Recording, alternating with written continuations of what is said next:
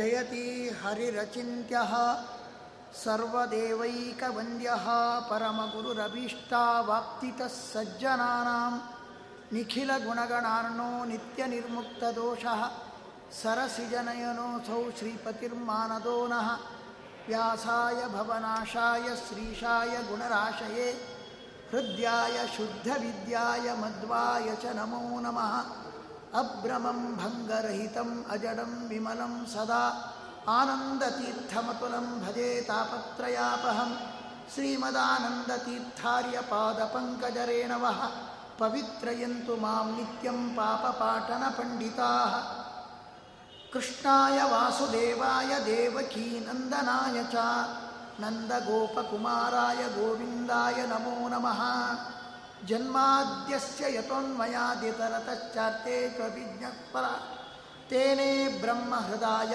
ಆದಿ ಕವಯೇ ಮುಹ್ಯಂತಿ M ಸೂರಯ ತೇಜೋ ವಾರಿ ಮೃದಾಂ ಯಥಾ ವಿನಿಮಯೋ ಯತ್ರ ತ್ರಿಸರ್ಗೋ ಮೃಷಾ ಧಾಮ್ನಾ ಸ್ವೇನ ಸದಾ ನಿರಸ್ತಕುಹಕಂ ಸತ್ಯಂ ಪರಂ ಧೀಮಹಿ ನಾರಾಯಣಂ ನಮಸ್ಕೃತ್ಯ ನರಂಚೈವ ನರೋತ್ತಮಂ ದೇವೀಂ ಸರಸ್ವತಿಂ ವ್ಯಾಸಂ ततो ग्रन्थमुदीरये।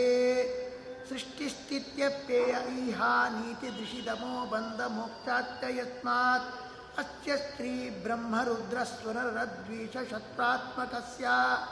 विष्णोर्व्यस्ताः समस्ताः सकलगुणनिधिः सर्वदोषव्यपेतः। पूर्णानन्दो अव्ययो यो गुरुरपि परमश्चिन्तयेन्तं। महान्तम्।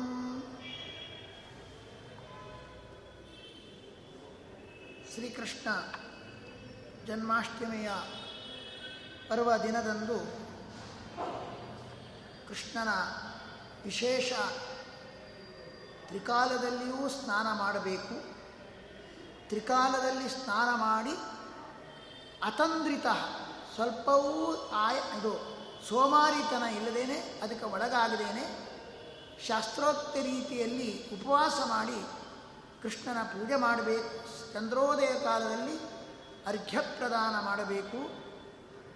ಅದರಲ್ಲಿ ನಾಲ್ಕು ಮಂತ್ರಗಳನ್ನು ಕೃಷ್ಣನ ಈ ಜನ್ಮಾಷ್ಟಮಿ ಪೂಜೆಯಲ್ಲಿ ವಿನಿಯೋಗ ಮಾಡಬೇಕು ಅಂತ ಆಚಾರ್ಯರು ಹೇಳಿದ್ದಾರೆ. ಆದರೆ ನಾವು ಅದೆಲ್ಲ ಆಚಾರದಲ್ಲಿ ಬಂದಿಲ್ಲ. ನಾಲ್ಕು ಮಂತ್ರಗಳನ್ನು ಹೇಳಿ ಅದು ಯಾವ್ಯಾವ ಸಂದರ್ಭದಲ್ಲಿ ಎಂಬುದನ್ನು ಕೂಡ ಆಚಾರ್ಯ ಹೇಳ್ತಾರೆ. ಅದು ಬಿಟ್ಟು ಹೋಗಿದೆ. ಅದನ್ನು ಎಷ್ಟೋ ಅಷ್ಟು ಸೀರಿಯಸ್ ಆಗಿ ತಗೊಳ್ಳೋದಿಲ್ಲ. ಆಚರಣೆ ಜಾತಕಂ ಸವದಾರ್ಥಾಯ ಭೂಭಾರ ಹರಣಾಯ ಚ ಕೌರವಾನ ವಿನಾಶಾಯ ದೈತ್ಯಾನ ನಿಧನಾಯ ಚ ಪಾಂಡವಾನ ಹಿತಾರ್ಥಾಯ ಧರ್ಮ ಸಂಸ್ಥಾಪನಾರ್ಥಯ ಧರ್ಮ- ಸಂಸ್ಥಾಪನಾಯ ಚ ಗ್ರಹಾಣಾರ್ಘ್ಯಂ ಮಯಾ ದತ್ತಂ ದೇವಕ್ಯ ಸಹಿತೋ ಹರೇ. ಇಷ್ಟು ಪ್ರಚಲಿತ ಇದೆ. ಇದನ್ನು ನಾವು ಇದು ಮಾಡ್ತೇವೆ. ಆದರೆ ಇನ್ನೂ ನಾಲ್ಕು ಮಂತ್ರಗಳನ್ನು ಹೇಳಿ ಯಾವ್ಯಾವ ಸಂದರ್ಭದಲ್ಲಿ ಹೇಳಬೇಕು ಎಂಬುದನ್ನು ಆಚಾರ್ಯ ತಿಳಿಸ್ತಾ ಇದ್ದಾರೆ. ಸ್ನಾನ ಮಾಡುವಾಗ ಬೆಳಿಗ್ಗೆ, ಕೃತ್ತ ಶೌಚಂ ಯಥಾನ್ಯಾಯಂ ಸ್ನಾನಂ ಕುರ್ಯಾತ್ ಅತಂದ್ರಿತ ಪ್ರಭಾತಕಾಲೇ ಮೇಧಾವಿ ಯೋಗಾಯೇತಿ ಯಥಾವಿಧಿ ಅಂತ ಹೇಳ್ತಾರೆ. ಪರಮಾತ್ಮನನ್ನು ಭಕ್ತಿಯಿಂದ ಸ್ಮರಣ ಮಾಡ್ತಾ ಸ್ನಾನ ಕಾಲದಲ್ಲಿ ಮೂರೂ ಹತ್ತು ಸ್ನಾನ ಕಾಲದಲ್ಲಿ ಇದನ್ನು ವಿನಿಯೋಗ ಮಾಡಬೇಕು. ಆ ಮಂತ್ರ ಯಾವುದು ಎಂಬುದನ್ನು ಕೂಡ ಆಚಾರ ಅದನ್ನು ಯೋಗಾಯೇತಿ ಅಂತ ಹೇಳ್ತಾರೆ. ಯೋಗಾಯ, ಯೋಗಪತಯೇ, ಯೋಗೇಶ್ವರಾಯ ಯೋಗ ಸಂಭವಾಯ ಶ್ರೀ ಶ್ರೀ ಗೋವಿಂದಾಯ ನಮೋ ನಮಃ. ಇದು ಭವಿಷ್ಯತ್ ಪುರಾಣದಲ್ಲಿ ಇರ್ತಕ್ಕಂತಹ ಮಂತ್ರ. ಇದನ್ನು ಸ್ನಾನ ಕಾಲದಲ್ಲಿ ಇದನ್ನು ವಿನಿಯೋಗ ಮಾಡಿ, ಅದು ಕೃಷ್ಣನನ್ನು ಸ್ಮರಣೆ ಮಾಡಿ ಸ್ನಾನ ಕಾಲದಲ್ಲಿ ಪಠಿಸಬೇಕು ಅಂತ ಹೇಳ್ತಾರೆ. ಮರೆತು ಹೋಗಿದೆ. ಹೇಳ್ತಾರೆ ನಾನು ಸಂಕ್ಷಿಪ್ತ ಅರ್ಥ ಹೇಳಬೇಕು, ಹೆಚ್ಚು ಹೇಳು, ಒಂದೊಂದು ಅರ್ಥ ತಿಳ್ಕೊಳ್ಳೋದೇ ಕಷ್ಟ ಆಗಿದೆ. ಹೇಳೋದು ಕಷ್ಟ, ತಿಳ್ಕೊಳ್ಳೋದು ಕಷ್ಟ, ಹೇಳೋದು ಕಷ್ಟ. ತಿಳ್ಕೊಳ್ಳಿ, ಯೋಗಾಯ. ಎಲ್ಲ ಅರ್ಥ ಹೇಳೋದಿಲ್ಲ. ಪರಮಾತ್ಮ ಯೋಗೋ ಯೋಗ ವಿಧಾನ್ಯಹಿತ ಪ್ರಧಾನ ಪುರುಷೇಶ್ವರ. ಅಲ್ಲಿ ಭಗವಂತನನ್ನು ಯೋಗ ಅಂತ ಕರೆದಿದ್ದಾರೆ. ಭಗವಂತ ಯೋಗ ಯಾಕೆ ಅಂದರೆ ಯೋಗ ಅಂದರೆ ಏನು? ಉಪಾಯೋ ಶಕ್ತಿರೇವಚ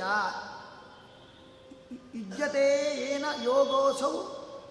ಉಪಾಯೋ ಶಕ್ತಿರೇವಚ ಎಂಬಲ್ಲಿ ಯೋಗ ಅಂದರೆ ಉಪಾಯ ಅಂತ ಒಂದು ಅರ್ಥ ಇದೆ. ಯೋಗ ಅಂದರೆ ಇನ್ನೊಂದು ಶಕ್ತಿ ಅಂತ ಅರ್ಥ ಇದೆ. ಸಂದರ್ಭಕ್ಕನುಸಾರವಾಗಿ ಕೆಲವು ಕಡೆಯಲ್ಲಿ ಜ್ಞಾನ ಅಂತ ಅರ್ಥ ಇದೆ. ಹೀಗೆ ಅಲ್ಲಿ ಇಲ್ಲಿಗ ಭಗವಂತನಿಗೆ ಸ ಇನ್ನೊಂದು ಆಚಾರ್ಯರು ಯೋಗಕ್ಷೇಮ ಇತಿ ಪ್ರಾಣಾಪಾನಯೋ. ಅಲ್ಲಿ ಭಗವಂತನನ್ನು ಯೋಗ ಅಂತ ಉಪಾಸನೆ ಮಾಡಬೇಕು. ಯಾಕೆ ಯೋಗ ಅಂತ ಉಪಾಸನೆ ಮಾಡಬೇಕು? ಸರ್ವಕಾಮ ನಿಯೋಜನಾತ್. ಅಕಾಮ ಸರ್ವಕಾಮ ಮೋಕ್ಷಕಾಮ ಉದಾರದೀಹಿ ತೀವ್ರೇಣ ಭಕ್ತಿಯೋಗೇನ ಯಜೇತ ಪುರುಷಂ ಪರಂ. ಹಾಗಾಗಿ ಧರ್ಮಾರ್ಥ ಕಾಮ ಮೋಕ್ಷಕ್ಕೆ ಏನು ಸಾಧನವಾದದ್ದು ಹರಿಪಾದ ಸೇವೆ. ಹಾಗಾಗಿ ಆ ಧರ್ಮಾರ್ಥ ಕಾಮ ಮೋಕ್ಷ ಎರಡು ಮೂರು ಕಾಮವೇ. ಯಾಕೆಂದ್ರೆ ಕಾಮ್ಯಮಾನ. ಪುರುಷಾರ್ಥ ಅಂದ್ರೆ ಅದೇ ತಾನೇ. ಪುರುಷನು ಯಾವುದನ್ನು ಬಯಸ್ತಾನೋ ಅದು ಪುರುಷಾರ್ಥ. ಧರ್ಮ, ಅರ್ಥ, ಕಾಮ, ಮೋಕ್ಷ ನಾಲ್ಕನ್ನೂ ಪುರುಷ ಬಯಸ್ತಾನೆ. ಹಾಗಾಗಿ ಈ ನಾಲ್ಕು ಪುರುಷಾರ್ಥವನ್ನು ನಮಗೆ ಹೊಂದಿಸಿಕೊಡುವವನು ಪರಮಾತ್ಮ. ಫಲಮತ ಉಪಪತ್ತೇ ಏಪ್ಯನ್ಯ ದೇವತಾ ಭಕ್ತಾ ಶ್ರದ್ಧ ಯಜಂತೆ ಶ್ರದ್ಧೆಯಾನ್ವಿತಾ. ಏತಿ ಮಾಮೇವ ಕೊಂತೆ ಯಜಂತಿ ಅವಿಧಿಪೂರ್ವಕಂ ಯೋ ಯೋ ಯಾಮ್ ಯಾಮ್ ತನು ಭಕ್ತ ಶ್ರದ್ಧೆಯ. ಅದಕ್ಕೆ ನಾನು ನಾನು ಅವರಿಗೆ ಫಲವನ್ನು ಕೊಡುವರು ನಾನೇ. ಅನ್ಯ ದೇವತೆಗಳನ್ನು ಆರಾಧನೆ ಮಾಡಿದ್ರು ಅಂತ್ಯದಲ್ಲಿ ನನಗೆ ಕೃಷ್ಣಾರ್ಪಣ ಬಿಟ್ಟಾಗ ನಾನು ಫಲ ಕೊಡ್ತೇನೆ ಅಂತ ಹೇಳ್ತಾನೆ. ಹಾಗಾಗಿ ಸರ್ವಾಭೀಷ್ಟವನ್ನು ಸಂಯೋಜನೆ ಮಾಡುವ ಭಗವಂತ ಆದ್ದರಿಂದಾಗಿ ಅವನನ್ನು ಕೃಷ್ಣನನ್ನು ಯೋಗ ಅಂತ ಕರೆದು ಇನ್ನು ಶಕ್ತಿ ರೂಪನಾದ್ರಿಂದಾಗಿ ಯೋಗ ಪರಮಾತ್ಮ ಮತ್ತೆ ನಮಗೆ ಮೋಕ್ಷಕ್ಕೆ ಉಪಾಯ ಅವನೇ ತಾನೆ. ಕೊಡಲಿ ಕೊಡಲಿ ಉಂಟು. ಮರವನ್ನು ಕಡಿಬೇಕಾದರೆ ಕೊಡಲಿ ಸಾಧನ. ಅದನ್ನು ನಾವು ನಿಷ್ಪಾದನೆ ಮಾಡುವುದಿಲ್ಲ. ಅದು ಮೊದಲೇ ತಯಾರಾಗಿರುತ್ತೆ. ಆ ಕೊಡಲಿ, ಮರ ಕಡಿಲಿಕ್ಕೆ ಕೊಡಲಿ ಸಾಧನ ಅಂದರೆ ಹೇಗೆ? ಯಾಗದಂತೆ ಅದನ್ನು ನಿಷ್ಪಾದನೆ ಮಾಡೋದಿಲ್ಲ ಅದನ್ನು ನಾವು ಕ್ರಿಯೇಟ್ ಮಾಡೋಲ್ಲ. ಮತ್ತೇನು ಮಾಡ್ತೇವೆ? ಅದರಲ್ಲಿ ವ್ಯಾಪಾರ ಭರಿತವಾಗಿ. ಊರ್ಧ್ವಾದೇಶ ಸಂಯೋಗ ಅದರಲ್ಲಿ ಆಗುವಂತೆ ಉದ್ಯಮನ ನಿಪತನ ರೂಪ. ಊರ್ಧ್ವಾದೇಶ ಸಂಯೋಗ ಆಗತ್ತೆ. ಒಡೆಯ ಮೇಲೆ ಕೆತ್ತಿ ಕೆಳಗೆ ಹಾಕ್ತೇವೆ. ಈ ಊರ್ಧ್ವ ಅದ ದೇಶದ ಸಂಯೋಗ ಅದು ವ್ಯಾಪಾರ ಭರಿತ ಆದಾಗ ಕೊಡಲಿ ವೃಕ್ಷಚ್ಛೇದಕ್ಕೆ ಕಾರಣವಾಗತ್ತೆ. ಸುಮ್ಮನೆ ಮೂಲೆಯಲ್ಲಿ ಬಿದ್ದುಕೊಂಡ್ರೆ ಆಗೋದಿಲ್ಲ. ಇದ್ರೂ ಉಪಯೋಗ ಇಲ್ಲ. ಅದು ವ್ಯಾಪಾರ ಭರಿತ ಆಗಬೇಕು. ಅದರಲ್ಲಿ ಏನಾದರೂ ಸ್ಪಂದನ ಆಗಬೇಕು. ಅಲ್ವಾ? ಹಾಗೆ ದೇವರು ಸ್ವಭೃತ್ಯ ಸಂಸಾರ ತರೋ ಕುಟಾರಂ ಅಂತ ಆಚಾರ್ಯ ಮದ್ದ ಸಿದ್ಧಾಂತವನ್ನೇ ದೇವಹೂತಿ. ಭಗವಂತ ಕಪಿಲನಾಮದ ಪರಮಾತ್ಮನನ್ನು ಹೇಳುವಾಗ ಸ್ವಭೃತ್ಯ ಸಂಸಾರ ತರಕುಟಾರಂ. ತನ್ನ ಭಕುತರ ಸಂಸಾರ ವೃಕ್ಷವನ್ನು ಛೇದಿಸುವ ಕೊಡಲಿ. ಆದರೆ ಆ ಕೊಡಲಿ ಹೇಗೆ? ಯೋಗ ಉಪಾಯ. ಕೊಡಲಿ ಅಂತೆ ಸಂಸಾರ ವೃಕ್ಷ ಛೇದನಕ್ಕೆ ಒಂದು ಯೋಗ ಅವನು ಉಪಾಯ, ಕೊಡಲಿ. ಹೇಗೆ? ಅವನಲ್ಲಿ ಏನಾದರೂ ಒಂದು ವ್ಯಾಪಾರ ಸ್ಪಂದನ ಆಗಬೇಕಲ್ಲ ಅವನು ಸುಮ್ಮನೆ ಇದ್ರೆ ಆಗೋದಿಲ್ಲ. ಅನಾದಿ ಕಾಲದಿಂದ ಇದ್ದಾನೆ ದೇವರು. ಕೊಡಲಿ ಅನಾದಿ ಭಾಳ ಹಿಂದಕ ಎಷ್ಟೋ ವರ್ಷದಿಂದಿದೆ. ಮೂಲೆಯಲ್ಲಿ ಬಿದ್ದುಕೊಂಡಿದ್ರೆ ಉಪಯೋಗ ಇಲ್ಲ. ಅದನ್ನು ಎತ್ಕೊಳ್ಬೇಕು. ಊರ್ಧ್ವಾದೇಟ ಸಂಯೋಗ ಆಗುವಂತೆ ಮಾಡಬೇಕು. ಹಾಗೆ ಅದರಲ್ಲಿ ಒಂದು ಸ್ಪಂದನ ಆಗಬೇಕು. ದೇವರಲ್ಲಿ ಏನು ಸ್ಪಂದನ ಆಗಬೇಕು? ಪ್ರಸಾದ. ಅವನ ಪ್ರಸನ್ನ, ಪ್ರಸನ್ನನಾದರೆ ಪ್ರಸಾದ ರೂಪ ಒಂದು ವ್ಯಾಪಾರ ಅವನಲ್ಲಿ ಉಂಟಾದಾಗ ಅಂತ ಪ್ರಸನ್ನನಾದ ಭಗವಂತ ನಮ್ಮ ಮೋಕ್ಷ ವೃಕ್ಷ ಸಂಸಾರ ವೃಕ್ಷ ಛೇದಿಸುವ ಉಪಾಯ. ಅದಕ್ಕೆ ಅವನನ್ನು ಯೋಗ ಅಂತ. ಯೋಗಾಯ ಯೋಗ ಪತಯೇ ಯೋಗಕ್ಕೆ ಪತಿ. ನಮ್ಮಲ್ಲಿ ಅಷ್ಟಾಂಗ ಯೋಗಗಳಿದೆ. ಅಷ್ಟಾಂಗ ಯೋಗಗಳು ಉಳಿಬೇಕಾದ ಅವನಿಂದಾಗಿ ಉಳಿತದೆ. ಯಾಕೆಂದರೆ ದತ್ತಾತ್ರೇಯ ಯೋಗ. ಏಕ ಭಗವಂತ ಯೋಗದ ಪತಿ. ಯೋಗವನ್ನು ಅನುಗ್ರಹಿಸುವವನು ಅವನು. ಯೋಗದ ಫಲವನ್ನು ಕೊಡುವವನು ಅವನು. ಹೇಗೆ ತನ್ನ ಧ್ಯಾನ ಯೋಗ ಮಾಡಬೇಕಂತ ಹೇಳಿದವನು ದತ್ತಾತ್ರೇಯ ನಾಮಕ ಪರಮಾತ್ಮ ಯೋಗದ ಶಾಸ್ತ್ರದ ಪ್ರವರ್ತಕನಾಗಿ ಯೋಗವನ್ನು ಉಳಿಸಿದವನು. ಅಷ್ಟಾಂಗ ಧ್ಯಾನ ಯೋಗ, ಅದನ್ನು ಉಳಿಸುವವನು ಅವನು, ಅದನ್ನು ಪಾಲನೆ ಮಾಡುವವನು, ಅದು ಜಗತ್ತಿನಲ್ಲಿ ಉಳಿಯುವಂತೆ ಮಾಡುವವನು ಪರಮಾತ್ಮನಾದ್ರಿಂದಾಗಿ ಅವನು ಯೋಗದ ಪತಿ ಅಥವಾ ನಮ್ಮಲ್ಲಿ ಕರ್ಮಯೋಗ, ಜ್ಞಾನಯೋಗ ಭಕ್ತಿ ಯೋಗ ಅಂತ ಮೂರು ಯೋಗ ಇದೆ. ಆ ಯೋಗ, ಅದರಲ್ಲಿ ಭಕ್ತಿ ಯೋಗಕ್ಕೆ ಅಧಿಕಾರಿಗಳು ಬ್ರಹ್ಮಾದಿ ದೇವತೆಗಳು. ಜ್ಞಾನಯೋಗಕ್ಕೆ ಪ್ರಾಚುರ್ಯೇಣ ಅಧಿಕಾರಿಗಳು, ಸನಕಾದಿ ಮುನಿಗಳು, ಕರ್ಮಯೋಗಕ್ಕೆ ಅಧಿಕಾರಿಗಳು ಯಾವ ಮನುಷ್ಯೋತ್ತಮರು. ಈ ಮೂರೂ ಯೋಗ ಸಾಧಕರಲ್ಲಿ ಉಳಿಯುವಂತೆ ಮಾಡಿ ಅದನ್ನು ರಕ್ಷಣೆ ಮಾಡಿದವನು ಪರಮಾತ್ಮ ಅದರಿಂದಾಗಿ ಅವನು ಯೋಗಪತಿ. ಯೋಗಾಯ ಯೋಗ ಪತಯೇ ಯೋಗೇಶ್ವರಾಯ. ಯೋಗೇಶ್ವರು ಯೋಗೇಶ್ವರಂತಿದ್ದಾರೆ ಯಾಕೆ? ಭಕ್ತಿ ಯೋಗದ ಈಶ್ವರು. ಭಕ್ತಿ ಯೋಗವನ್ನು ನಮಗೆ ನಿಜವಾಗಿ ಕೂಡ ಭಕ್ತಿ ಯೋಗ ಧ್ಯಾನ ಯೋಗ ಕರ್ಮಯೋಗ ಜ್ಞಾನಯೋಗ ಈ ಯೋಗಕ್ಕೆ ಈಶರು ಯಾರು? ಬ್ರಹ್ಮಾದಿ ದೇವತೆಗಳು. ಅವರಿಗೂ ವರ. ಅವರಿಂದ ಉತ್ತಮನ. ಯೋಗೇಶ್ವರ ಬಹಳ ಮಂದಿ ಇರ್ತಾರೆ. ಆದರೆ ಅಲ್ಲಿ ಶ್ರೇಷ್ಠನಾದವನು ಭಗವಂತ. ಹಾಗಾದರೆ ಯೋಗೇಶ್ವರಾಯ ಅಂತ ಅವನನ್ನು ಕರೀತಾರೆ. ಮತ್ತೆ ಯೋಗ ಸಂಭವಾಯ. ದೇವರು ಯಾವಾಗ ಪ್ರಾದುರ್ಭೂತನಾಗ್ತಾನೆ? ದೇವರು ವ್ಯಕ್ತನಾಗುವುದು ಜಗತ್ತಿನಲ್ಲಿ ಹೇಗೆ? ಅಥವಾ ನಮ್ಮ ಹೃದಯದಲ್ಲಿ ವ್ಯಕ್ತನಾಗಬೇಕಾದ್ರೆ? ಯಾವುದರಿಂದ ಅವನು ಸಂಭವ ಪ್ರಾದುರ್ಭೂತನಾಗ್ತಾನೆಂದರೆ ಯೋಗ ಸಂಭವಾಯ. ಯೋಗೇನ ಭಕ್ತಿ ಯೋಗೇನ ಸಂಭವ. ಭಕ್ತಿಯಿಂದ ಭಗವಂತನನ್ನು ಧ್ಯಾನ ಮಾಡಿದರೆ ಮಾತ್ರ ಅವನು ಸಂಭವತಿ.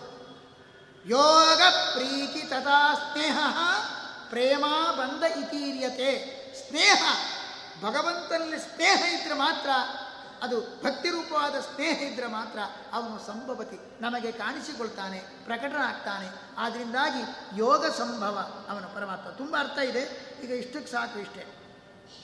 ಇನ್ನು ಗೋವಿಂದಾಯ ನಮೋ ನಮಃ. ಭಗವಂತ ಗೋವಿಂದ.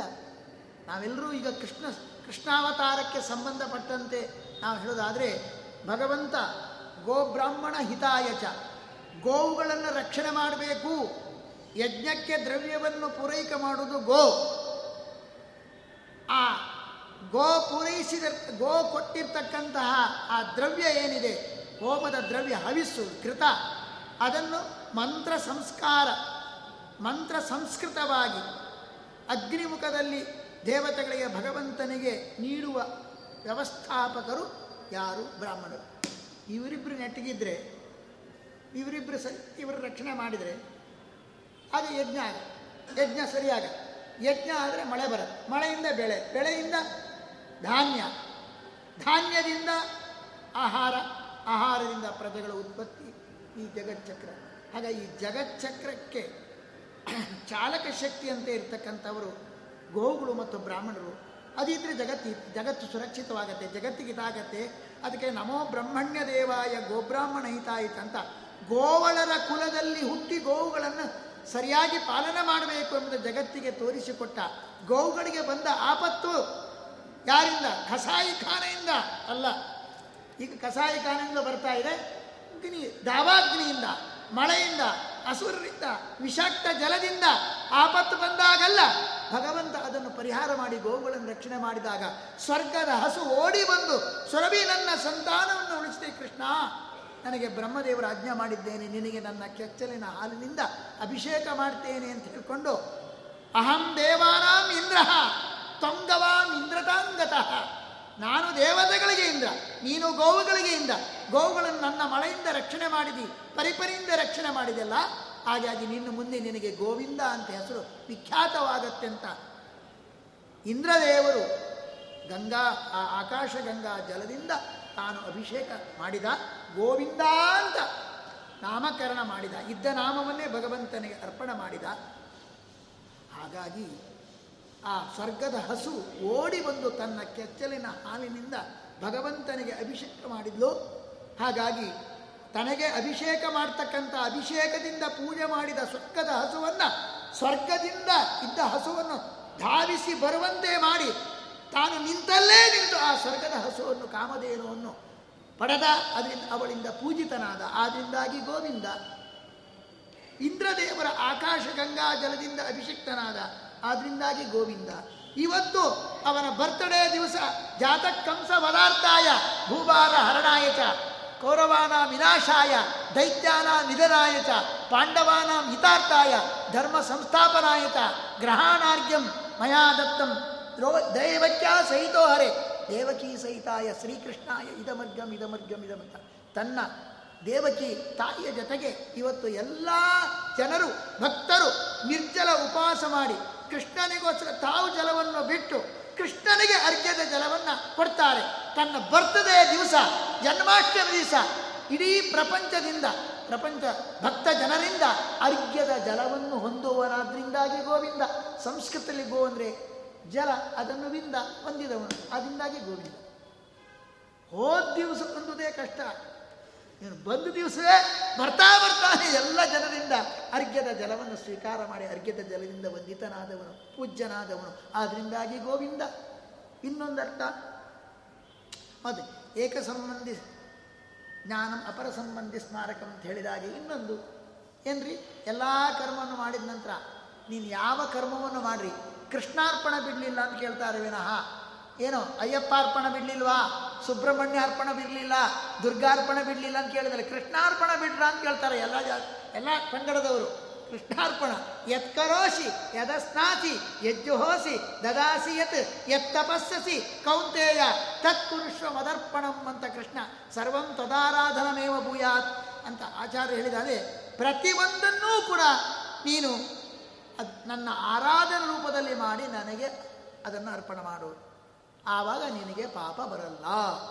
ನನ್ನ ಪೂಜಾ ರೂಪದಲ್ಲಿ ನಿಷ್ಕಾಮನೆಯಿಂದ ಮಾಡಿದರೆ ಪಾಪ ಬರಲ್ಲ ಅಂತ ಹೇಳಿದ. ಅಂದಿನಿಂದ ಪ್ರತಿಯೊಬ್ಬರೂ ಕೂಡ ಎಲ್ಲ ಕರ್ಮವನ್ನು ಮಾಡಿದ ನಂತರ ಶ್ರೀಕೃಷ್ಣಾರ್ಪಣ ವಸ್ತು ಅಂತ ಕೃಷ್ಣನಿಗೆ ಕರ್ಮ ಸಮರ್ಪಣದ ಜಲವನ್ನು ಬಿಡ್ತಾರೆ. ಹಾಗಾಗಿ ಹೀಗೆ ಅರ್ಘ್ಯದ ಜಲ, ಕರ್ಮ ಸಮರ್ಪಣದ ಜಲ ಇದನ್ನು ಹೊಂದಿದವನಾದ್ರಿಂದಾಗಿ ಭಗವಂತ ಗೋವಿಂದ ಅಂತ ಅವನಿಗೆ ಹೆಸರು. ಏಕೆಂದರೆ ಇದು ಭಕ್ತರಿಂದ ಜಲವನ್ನು ಹೊಂದುವುದು, ಅಭಿಷೇಕದ ಜಲವನ್ನು, ಅರ್ಘ್ಯಾದ ಜಲವನ್ನು ಹೊಂದೋದು ದೊಡ್ಡ ಆಶ್ಚರ್ಯ ಅಲ್ಲ. ಶತ್ರುಗಳಿಂದ ಹೊಂದಿದಲ್ಲ, ಅದಕ್ಕೆ ಮೆಚ್ಚಬೇಕಾದದ್ದು ಶ, ಯಾಕಂದರೆ ದೇವರು ಆಚಾರ್ಯ ಮೊದಲು ಒಂದು ಹೇಳಿದರು, ಸಕಲ ನಮಸ್, ಲೋಕ ನಮಸ್ಕೃತಂಚ ಅಂತ. ಕೃಷ್ಣನು ಎಲ್ಲ ಜನರಿಂದ ವಂದಿತ ಅಂತ. ಆದರೆ ಒಬ್ಬರಿಂದ ವಂದಿತ ಆಗೋದಕ್ಕೆ ಚಾನ್ಸೇ ಇಲ್ಲ. ಸಾಮಾನ್ಯ ಜನರು ವಂದನೆ ಮಾಡುವುದು. ಮನುಷ್ಯ ಉತ್ತಮರಂತೂ ಮಾಡ್ತಾರೆ, ದೇವೋತ್ತಮ ಅವರೆಲ್ಲ ಮಾಡ್ತಾರೆ. ಮನುಷ್ಯ ಮಧ್ಯಮರು ಮಾಡ್ಬೋದು, ಆದರೆ ಮನುಷ್ಯ ಅಧಮರೂ ಮಾಡ್ಬೋದು. ಆದರೆ ಅಧಮಾಧಮನಾಗಿರ್ತಕ್ಕಂತಹ ಕೃಷ್ಣ ದ್ವೇಷದ ಸ್ವರೂಪನಾಗಿರ್ತಕ್ಕಂತಹ ಕಲಿ ಅಂತೂ ಮಾಡುವುದೇ ಇಲ್ಲ. ಆದರೆ ಕಲಿಯೂ ಕೂಡ ದುರ್ಯೋಧನನ ಆಗಿರುವಾಗ, ಏ, ಈ ಕೃಷ್ಣನ ಯಾರನ್ನು ತಿಳ್ಕೊಂಡು ನಾವು ಯಾಕಪ್ಪ? ಪದೇ ದಿನೇ ದಿನೇ ದಿನೇ ನಾವು ಕ್ಷಯ ಹಾಕ್ತಾ ಇದ್ದೇವೆ.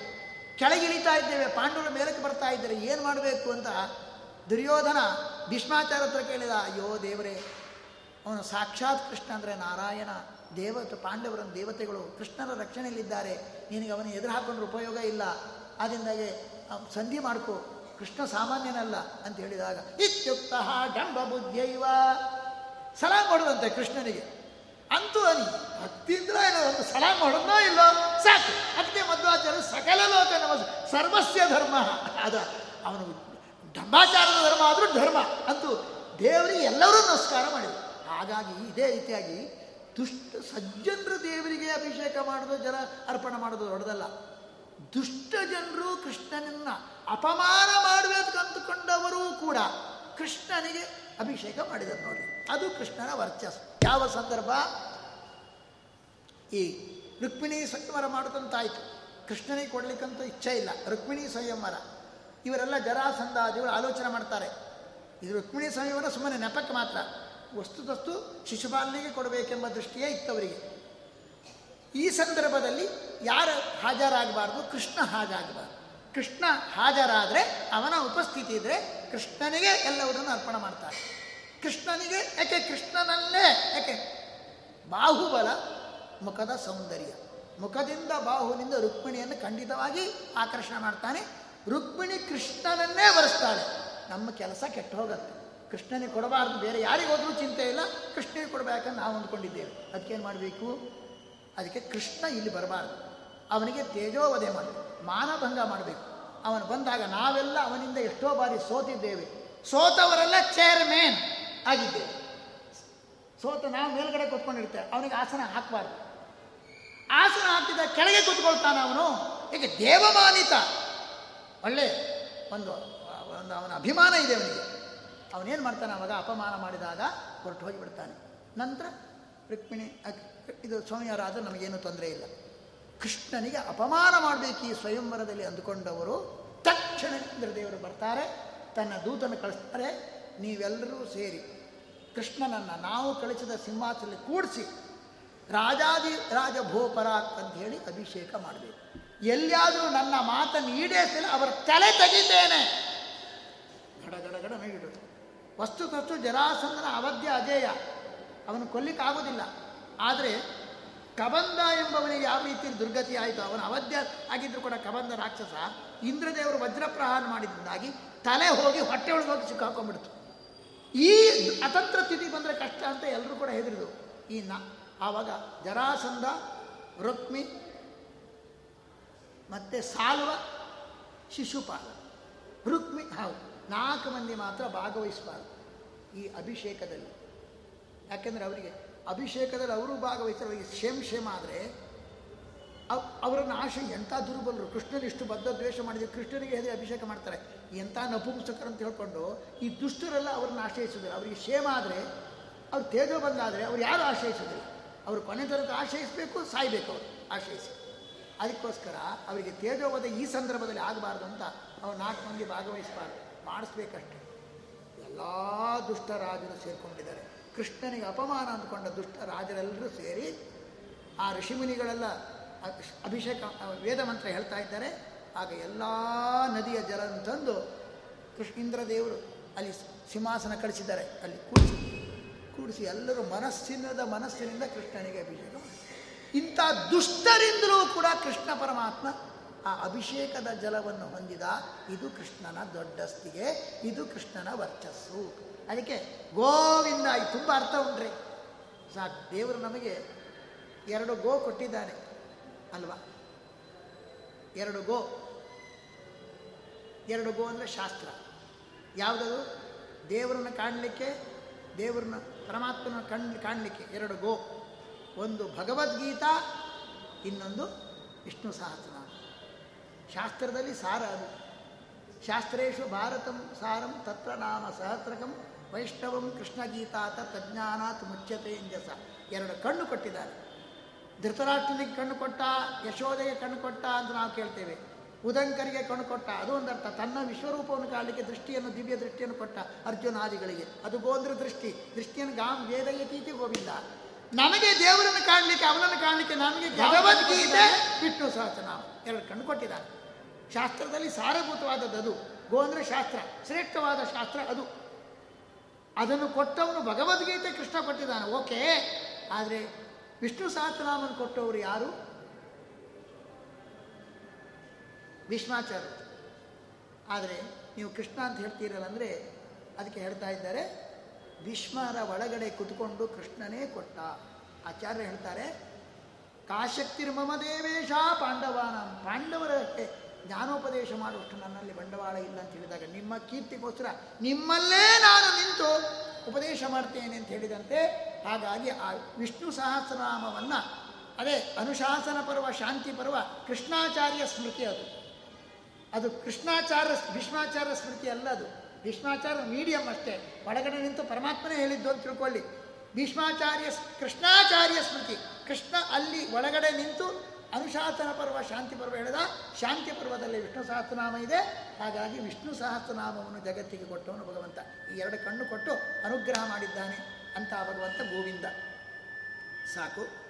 ಅದರ ನಂತರ ಮುಂದೆ ಹೇಳ್ತಾ ಇದ್ದಾರೆ, ಮತ್ ಇದನ್ನೇ ಮಧ್ಯಾಹ್ನ ಸ್ನಾನ ಕಾಲದಲ್ಲಿಯೂ ಕೂಡ ಮತ್ತೆ ಮಧ್ಯಾಹ್ನ ಕಾಲದಲ್ಲಿ ಪುನಃ ಏನು ಮಾಡಬೇಕು ಅಂತ ಹೇಳಿದ್ರೆ ಸ್ನಾಯಿತ ಪೂರ್ವ ಮಂತ್ರೇಣ. ಸಾಯಂಕಾಲದಲ್ಲಿ ಅಷ್ಟೇ ಮೂರು ಹೊತ್ತು. ಇದೇ ನಾವು ಹೇಳಿದ ಯೋಗಾಯ ಯೋಗಪತೆಯೇ ಯೋಗೇಶ್ವರಾಯ ಯೋಗ ಸಂಭವಾಯ ಗೋವಿಂದಾಯ ನಮೋ ನಮಃ. ಆಯ್ತಾ? ಅದಾನಂತ ಪೂಜಾ ಕಾಲದಲ್ಲಿ ಪಠಿಸಬೇಕಾದ ಮಂತ್ರ. ಕೃಷ್ಣನನ್ನು ಪೂಜೆ ಮಾಡುವಾಗ ಪಠಿಸಬೇಕಾದ ಮಂತ್ರ ಯಾವುದು? ಅದನ್ನು ಕೂಡ ಚೆನ್ನಾಗಿ ಹೇಳ್ತಾ ಇದ್ದಾರೆ. ನಿತ್ಯಾನ್ನಿಕಂ ವಸುದೇವಂ ಅನುಸ್ಮರನ್. ಯಜ್ಞಾಯ ಅಂತ. ಸುಲಭ. ಯಜ್ಞಾಯ, ಯಜ್ಞ ಯಜ್ಞಪದಯೇ ಯಜ್ಞೇಶ್ವರಾಯ ಯಜ್ಞ ಸಂಭವಾಯ ಗೋವಿಂದಾಯ ನಮೋ ನಮಃ ಅಂತ ಮಾಡಬೇಕಂತೆ. ಯಜ್ಞಾಯ ಯಜ್ಞೇಶ್ವರಾಯ ಯಜ್ಞ ಸಂಭವ ಯಜ್ಞಪತಯೇ ಯಜ್ಞೇಶ್ವರಾಯ ಯಜ್ಞ ಸಂಭವಾಯ ಶ್ರೀ ಗೋವಿಂದಾಯ ನಮೋ ನಮಃ. ಭಗವಂತ ಯಜ್ಞ.